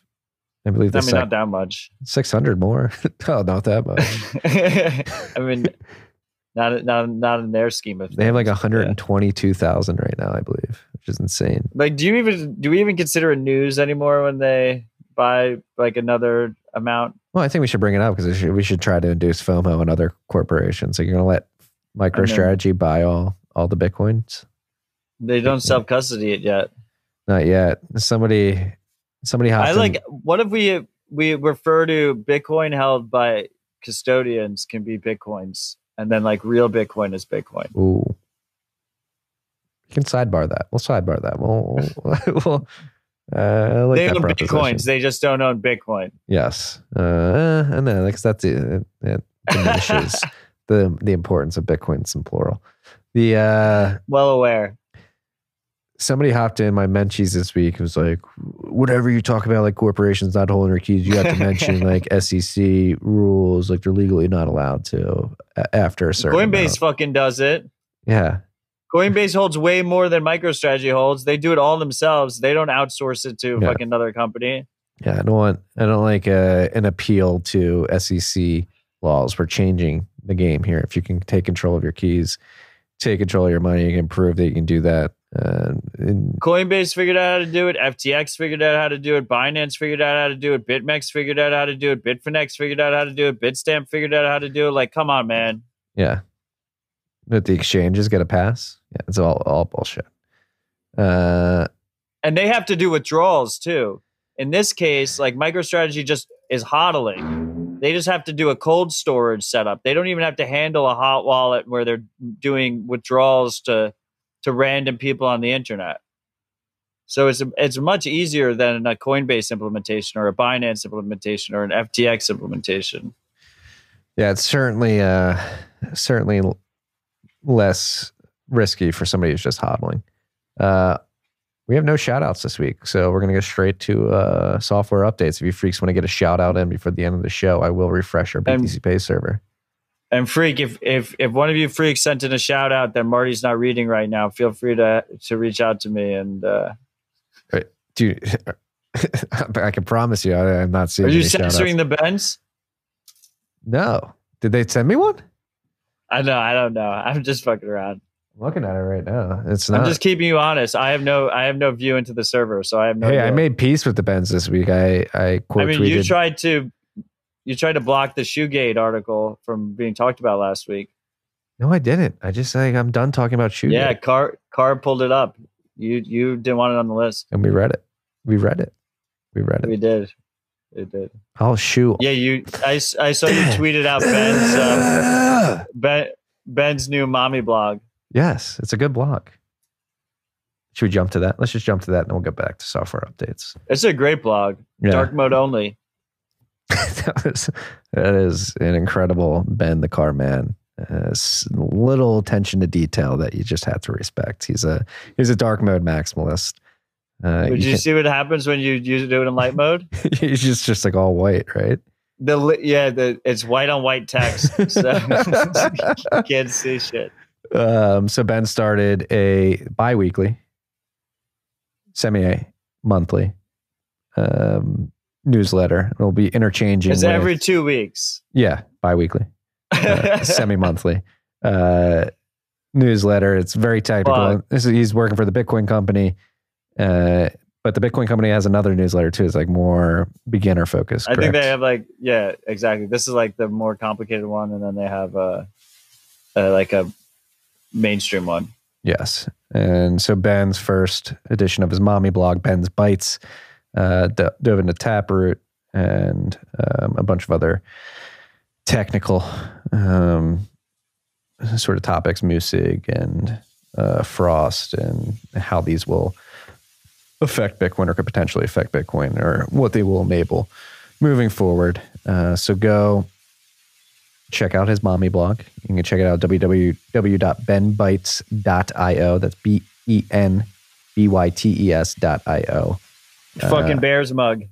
Bears mug. What are these bears doing? They're all weird. They're fucking. It's a bear orgy. Yeah, it's disgusting. It's disgusting. Of course, Marty's. it's disgusting. I want to see bestiality on my on my wavelength. It's not bestiality if bears are fucking each other. Yeah, that's a good point. That's just normal sex. Well, Yeah, it's Yeah, an orgy, right. but it's it's not bestiality. yeah. Beast, beast orgy. I had Is it bestiality if you jerk off to it? Maybe yeah, probably. Um, that's interspecies, but not like gold or silver like species. Okay. Um, I had we I did a lot. I did an in person rip with uh, Ben and Tony on Dispatch this week. yeah, I know it was really so good. go I, check that out. We talked about the mommy blog a little bit there too. I had a chance to tune in for like forty five minutes. It was a very good conversation. Oh, sweet. I thought, what happened to Jelly? He was just like hanging out in the background, like didn't want to. What moon? Yeah, Yeah, he was just fucking sitting there on the couch and wouldn't participate. yeah. I was like, listen, I was like, what? I thought Justin was gonna be on it. He was Yeah. like heckling me off mic and no one could hear him. Yeah, yeah, yeah. But what- I, I put him in the description. I was like, I'm gonna still put you in the description because he told me like last minute he was he wasn't he didn't feel like doing. It. He said it, he'll say to come on when he has something to say. He doesn't have something to say. But as soon as we stopped pressing recording, he didn't stop talking. So yeah, that's typically how it works. that's what always happens, you know. Yeah. On to software updates. BTC Pay Server version 1.4.2 has been released. I got to say, I upgraded to this. I miss the old UI. That's all I'm going to say. Uh, and that's probably just a user tendency. I haven't gotten used to it yet. Uh, Mempool version 2.3.1 has been released. Sparrow Wallet version 1.5.6 has been released. Specter Desktop version 1.8.1 has been released. Blue Wallet version 6.2.18 has been released. Declare version 0.7.0 has been released. Umbrel version 0.4.13 has been released. Mercury Wallet version 0.6.0 has been released. Zap Android version 0.5.5 beta has been released. And Nix Bitcoin version 0.0.64 has been released. As always, I don't think there's any critical vulnerabilities in any of these updates. Uh, if you're running these softwares, these updates are available. You don't have to rush to, to to update if you don't want to, but be aware of them. And there's a lot of development going on in the space. That was a long software update segment there. Shout out to all the Love to see it. you really do. Bitcoin is not stagnant as the haters lead you to believe. It is. It is not at all. Um, there's a proposal to remove memos from Lightning invoices, which is probably a very good idea. Um, Yeah, I support this proposal. from a privacy perspective. Uh, Yeah. So what's interesting is a memo is actually signed uh, by your by your Lightning node. So it is actually very similar to AOPP in that you can sign any piece of information in the memo field, and it's cryptographically verifiable and attached to your non-rotating public key of your node. Um, so there's another case where a lot of these things are already happening, but we don't really have the pushback that we'd like to see there. Um, and to the people that say, oh, well, memos are nice because when I open my wallet, I can see what I spent things on or received things on. We can still have memos that are locally done there's a label. where, yeah, the receiver labels it, the sender labels it. It's optional. You keep it locally, but it doesn't have to actually be transferred with the invoice and be cryptographically signed. I mean, we saw this be a nightmare of a privacy situation in the El Salvador rollout. Right. When everyone, they were literally putting people's legal names in the fucking memo. yes, and then Matt Ahlborg's name got stuck in it for like a week. when well matt like matt like exposed the situation so they changed the mem- everyone's memo to thanks matt ahlborg after that every chivo wallet fucking memo was thanks matt ahlborg That's Matt. If you're Matt Ahlborg, if you're listening, like, just think about it. You're going to be down in history of El Salvador for a week. fucking hilarious We're just thanking Matt Ahlborg, Ahlborg as we rolled out uh, the Bitcoin capabilities to our citizens. It's a beautiful thing. You're part of history, Matt, in El Salvador. Matt Ahlborg. I must be more descriptive since I'm talking to him at. Uh, We can just call him Ahlborg. Ahlborg. Yeah, we need to get you back on the show soon. I need to, I need to catch up with you. I always love our conversations. Uh, Ahlborg, I need to catch up with you. Trezor has disabled their Like web. I'm right here, right now. Trezor has disabled their web wallet. They will be uh, the only way to access and interact with your Trezor hardware wallet moving forward will be via their Trezor Suite, which is a desktop app. Um, I've used it. It's pretty slick, but again, I would like if they would allow you to connect it to your own full node. I mean, you could just use it with Specter or Sparrow, and then you're good. Yeah, exactly. Like I'm not. Like I kind of, I kind of respect. I, I, I mean, this this desktop app, the first party apps are to make it very easy to use for new users. Um, would it be ideal if they had it like in in the drop down in the advanced menu that allowed you to connect it to your own node? Yeah, I agree. But you know, you can use it with Blue Wallet or Specter or Sparrow or Electrum and use it with your own node. Agreed. Agreed. Be aware, freaks. Be aware. And it would also be like nice, like yeah, Trezor, your sweet product. Just allow people to connect to their own full nodes. Well, you know what the problem is, right? Like the real reason they have this is because it makes it really easy to use shit coins with yes. Trezor. Yes. And like what? They're not going to give you a Solana node. They're not going to give you an ETH node. They're not like what? They're going to have to go down the whole list. And they're just like they look at their analytics or whatever, and like the overwhelm because they can see your transactions and your balances, and like the overwhelming majority of their users are just shit coining left and right. Um, so that that's why the priority is not there. It's a shame. It's a shame. FTX is valued at $32 billion. Ugh. What are your thoughts on this? Very impressive. Very impressive. That that video that I don't know. uh, It's just a big number. I felt like it should be on the list. that video that SBF did this week. Got to hit the gym, bro. I didn't see it. There's tits flopping around everywhere. Um, this is interesting. Shopify That- founder. That dude's worth so much money. I know. He's like one of the few founders that's like, I, I think, I mean, I wonder what his actual net worth is. Do we know what his net worth is? It might be more than FTX. no. I think it's like 10 billion. I don't think it's over 32. Well, I mean, he owns a shit ton of tokens, right? Which is what changes I the think he owns- dynamic. Like usually these guys, usually these guys, like they, the majority of their wealth is the company they started, right? And he does have a significant, you know, amount of wealth from FTX in terms of equity, but also he's got a shit ton of, you know, Bitcoin and tokens and shit. Yeah, I mean, I, I think he owns like he owns a shit ton of Solana. Yeah, Uh, exactly.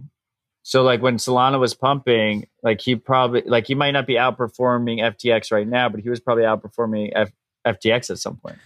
Yeah, I think Solana crashed this week. They had like 72 hours where the network just wasn't working. It's hilarious. Shopify founder joins Coinbase's board. Is this Tobi?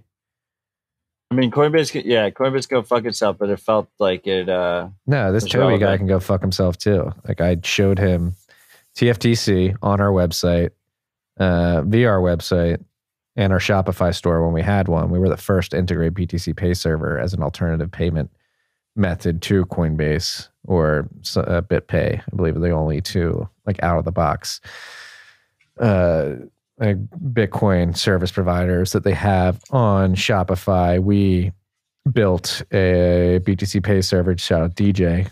DJ built it um, after I directed him to, and uh, and I like tried to like show Tobi on Twitter, and he like tried to shit on me, like no, like nobody wants this. I'm like, people want it. We're using it every day. Like you don't need Coinbase, and For Forbes Rich List in 2021 rated SBF as uh, 22 and a half billion net worth.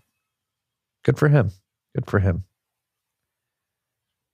Uh, yeah. That's insane. Shopify and Coinbase teaming up. Not sure how I feel because I'm pretty sure Tobi's a bit of a social justice warrior too. Yeah. And then last but not least on the list, be waiting for bated breath for this at Bitcoin 2022, I believe on the 7th, April 7th. Uh, the Impervious team Oh, will be. this is the wrong link. oh yeah, it's not. It's not the last. Oh yeah, we have two more topics. We'll go back to that one. But Impervious is going to be launching their browser at Bitcoin 2022. Um, and they're touting a lot of features. We were talking about this yesterday. Uh, it'll A be lot of hype. a lot of hype. Hope they can deliver. We're actually gonna have Chase uh, and uh, Anthony in the studio. Zoom without Zoom, Google without Google, Medium without Medium, WhatsApp without WhatsApp. Payments without banks. Identity without the state. All The payments without banks is the easy one. Yeah, right? The other ones are more difficult. we just did one earlier. Uh, yeah. yeah. Like if they just release like a like a fork of Firefox or just Firefox or Chrome with just a Lightning wallet built into it, like a very good Lightning wallet built into it, and all the privacy defaults set, like I'd be a happy camper. Agreed. Like they don't have to reinvent the wheel. Disclaimer: 1031 is uh, an investor in Impervious. Um, Are we in the Are we in the most recent round? I'm not sure. Um, the so that'll come out the seventh. Fund One we're not part of. No. That was their investment in Impervious. full disclosure, we're not we're not part of Fund One, Fund Two, Low Time Preference Fund. Hit us up, Bitcoin only builders. uh, It's the, true. Yeah, the uh, Chase and Anthony are gonna be in the studio in a couple weeks, I believe. Yes, on the sixteenth. On the sixteenth. Um, so a little less than two weeks from today. A week from next Wednesday. So we'll describe that. Yeah, and he was he was on dispatch yesterday. or Yeah, Tuesday Anthony was. Yeah. Uh, Uh, Tony. Tony. Tony. Um, going back to what we had on the list before, surveillance firm Cipher Trace is using honeypots, which is not surprising at all. And you think they're honeypots Electrum servers? Uh, no, they talk about it. Um, one was one we already knew, which is well, first of all, CipherTrace is owned by Mastercard. Surveillance firm bought my Mastercard. Uh, what is it? Scroll down, car. I think it's WalletExplorer.com, which is a obviously don't use that site, but it's a it's a block explorer like mempool.space or blockstream.info uh, that's been around for a while and they basically use it to collect IP addresses and address information as people go and search their transactions. Um, which is one of the reasons why people say to use your own node because you can use like mempool, open source project. You can use that with your own node. Um, you can use it with an Envoy. You can use it with a Raspberry Blitz. You can use it with a Ronin Dojo. Um, there's also there's a couple other I forget the name of the other Block Explorer. Fuck, I'm gonna get shit on for not remembering that. But you can use a Block Explorer with your own node. You can also use a VPN. You can use Tor, and this is the reason because when you start putting intimate information into web services, um, a lot of times they can be monetizing that by collecting that data, and that's that's what a honeypot is, and that's what's going on here. Yeah, and if you want to throw off the honeypots, just go search random addresses on on these ClearNet uh, block explorers. Yeah, everybody should actually you should go to Wallet Discovery. What it, what's the site called? WalletExplorer.com. Wallet go to Explorer. it. Everybody go to walletexplorer.com and just search random addresses and make them think that you own them. Or actually, is that bad? Nah, that's probably bad. Because then they'll be like, "You own this." You'll be like, "I don't. I was fucking with you." And they'll be like, "Prove it," and you can't prove it negative. And it's like, ah. uh, be aware. Yeah, just don't go to there. that site. Yeah. Uh, Use your own node. use your own node. That's all we have for the list. You want to riff on anything? Any? any Hmm. I know you got family time down there. I don't want to. I don't want to keep you from your family from too long. There was something I wanted to talk about, but I,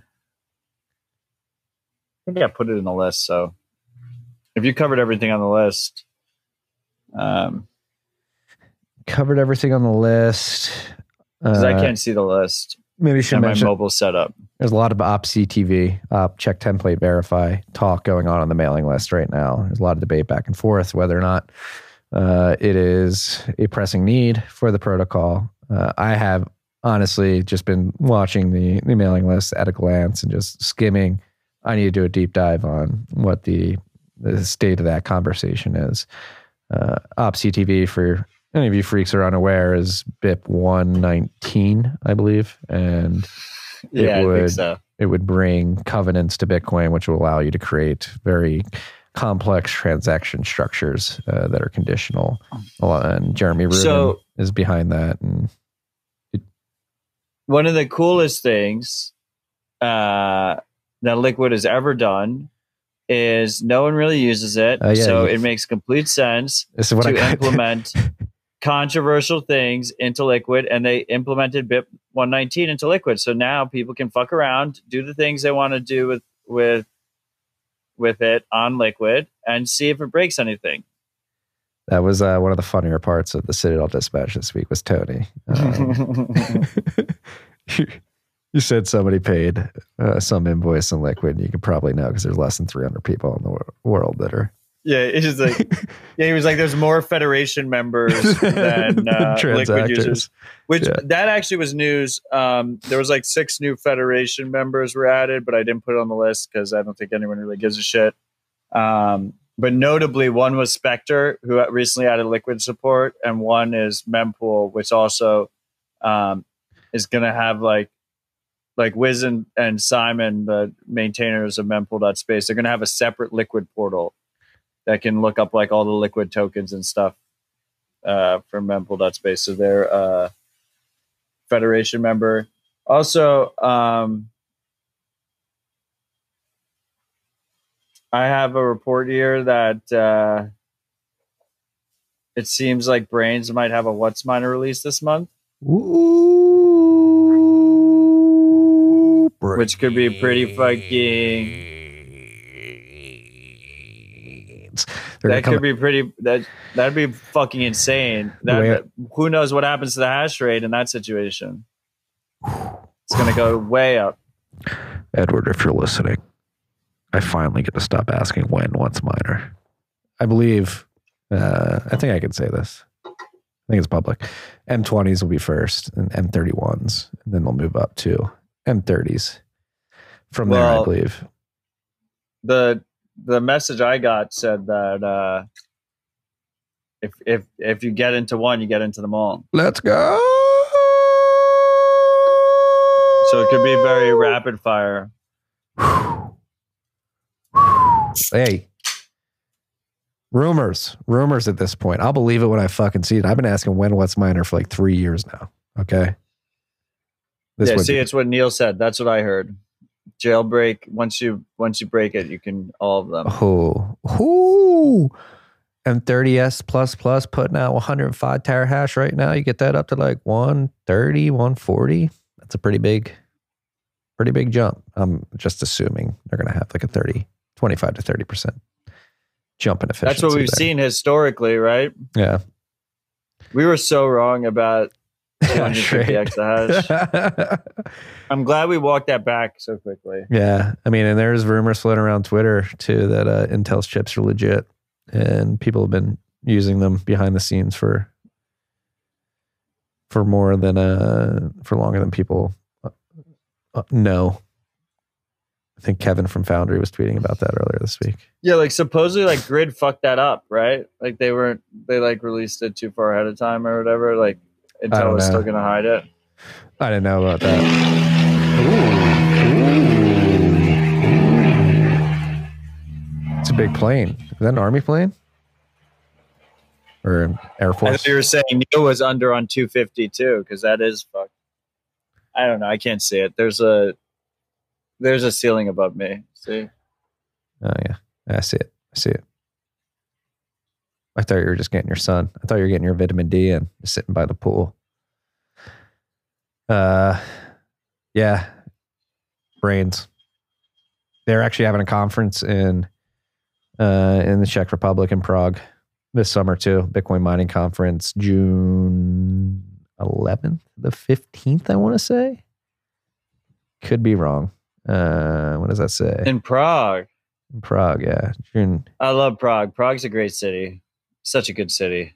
yeah, June 14th through the 16th. I believe the 15th is going to be the the meat of the conference. I Matt, they they wanted us to do a live rabbit hole recap on a boat in Prague at this conference. And when you told them no, Um, unfortunately, my second child will be arriving. Like, It's due Uh, to arrive. because Right. you never asked me, so I just assumed you just said no. well, I said I would. I mean, I would have said yes if my child. Oh, Uh, that would have been fucking awesome. I know. We'll do it next year. What your wife? Your wife can't give birth on the boat. Uh, technically, you're not supposed to fly like after seven months or something like that of being pregnant. So we'd have to Oh, go like okay. go to Prague and in May and just. Did you out. ask them if they can move the conference? I did. they said uh, they thought about it. I think for a second. They said no.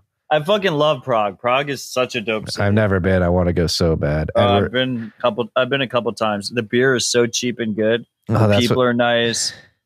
Cost of living is super fucking cheap. It's one of my favorite cities. yeah. I mean, this is if I wasn't having a child, I'd be there in a second, uh, and I will definitely be there next year, um, unless there's a third child behind that one. Um, that that messes up. and the then plan, Riga's too. happening again this year. Yes. Looks like.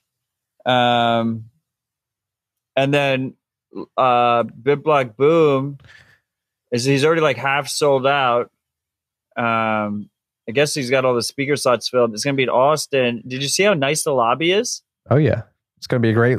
Well, huge, huge upgrade to LobbyCon. I was talking to Gary at Houston last year too. I think he might even charge for LobbyCon like a hundred bucks if we just want to come hang out uh, in the lobby. Well, the thing, I mean, he shouldn't do that. That's stupid. um, I think what will break uh, LobbyCon is like the reason LobbyCon was a thing was because like like the Dallas Addison where the hotel you was, can't it go was, like, in anywhere. the middle of fucking nowhere. if like if we can actually walk somewhere because it's in Austin, you know, like we're actually close to somewhere that's like nicer than a hotel lobby. Like, will LobbyCon actually happen? I don't know, but the BitBlock uh, LobbyCon in Dallas is had some incredible We have- times there. Incredible stories uh, at that lobby late night at that LobbyCon three years ago. We- breaking into the bar after it was closed at the Oh, 100 percent. like re re tapping We- the kegs for everybody. And the best, I mean, the best one was the 2021. Uh, yeah, the 2020 Yeah, 2020 conference where it was like in the middle of all the COVID bullshit and a bunch of us came out and it was a really great time. Like to me, that was that'll always be the hundred K party. Um, you were either there or you weren't. Uh, but anyway, we have three discount codes for this that are all the same, which is we have RHR, TFTC, and Dispatch, and we don't get anything from those cuts. But you should come because how many times have we done Rabbit Hole Recap now there?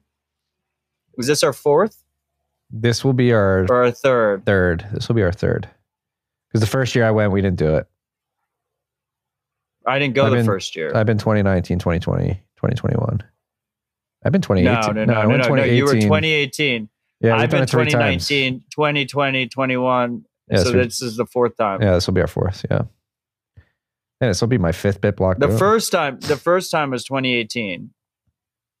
The first conference. Yes, that was an incredible one. Was the first one ever. Yeah, but it was a little bit shitcoiny, right? And then he found his way, right? Eh, there was yeah, there was some shitcoin in but like there was high quality Bitcoin. Because like Ke- Pierre and Kevin was Bitstein like brought him. Pierre and Bitstein brought him over to the dark side, yeah, I sat to the light. They brought him from the dark side to the light. I sat with Kevin Pham at that dinner the first night uh, of the first bit block boom. Kevin, if you're out there, I hope you're doing well, sir. Kevin Pham, I forgot about that dude. Yeah, I haven't heard that name in quite a while. Damn. What uh what else is going on? Is that it? Yeah, I mean, I think it's. uh I think this is a pretty good rip. The freaks are not really saying anything in the comments. quiet ass motherfuckers. Um, all right, I guess we'll end it there. You got to get to your family. I've got to go figure out if we can find a replacement babysitter for dinner tonight. and I got to write a Did he do the bed. Um, yeah, this was a great rip, Matt. I hope you enjoy your time with your family this weekend. Much love, brother. Much love, car. Much love, freaks. Stay humble, stack sats. Peace and love.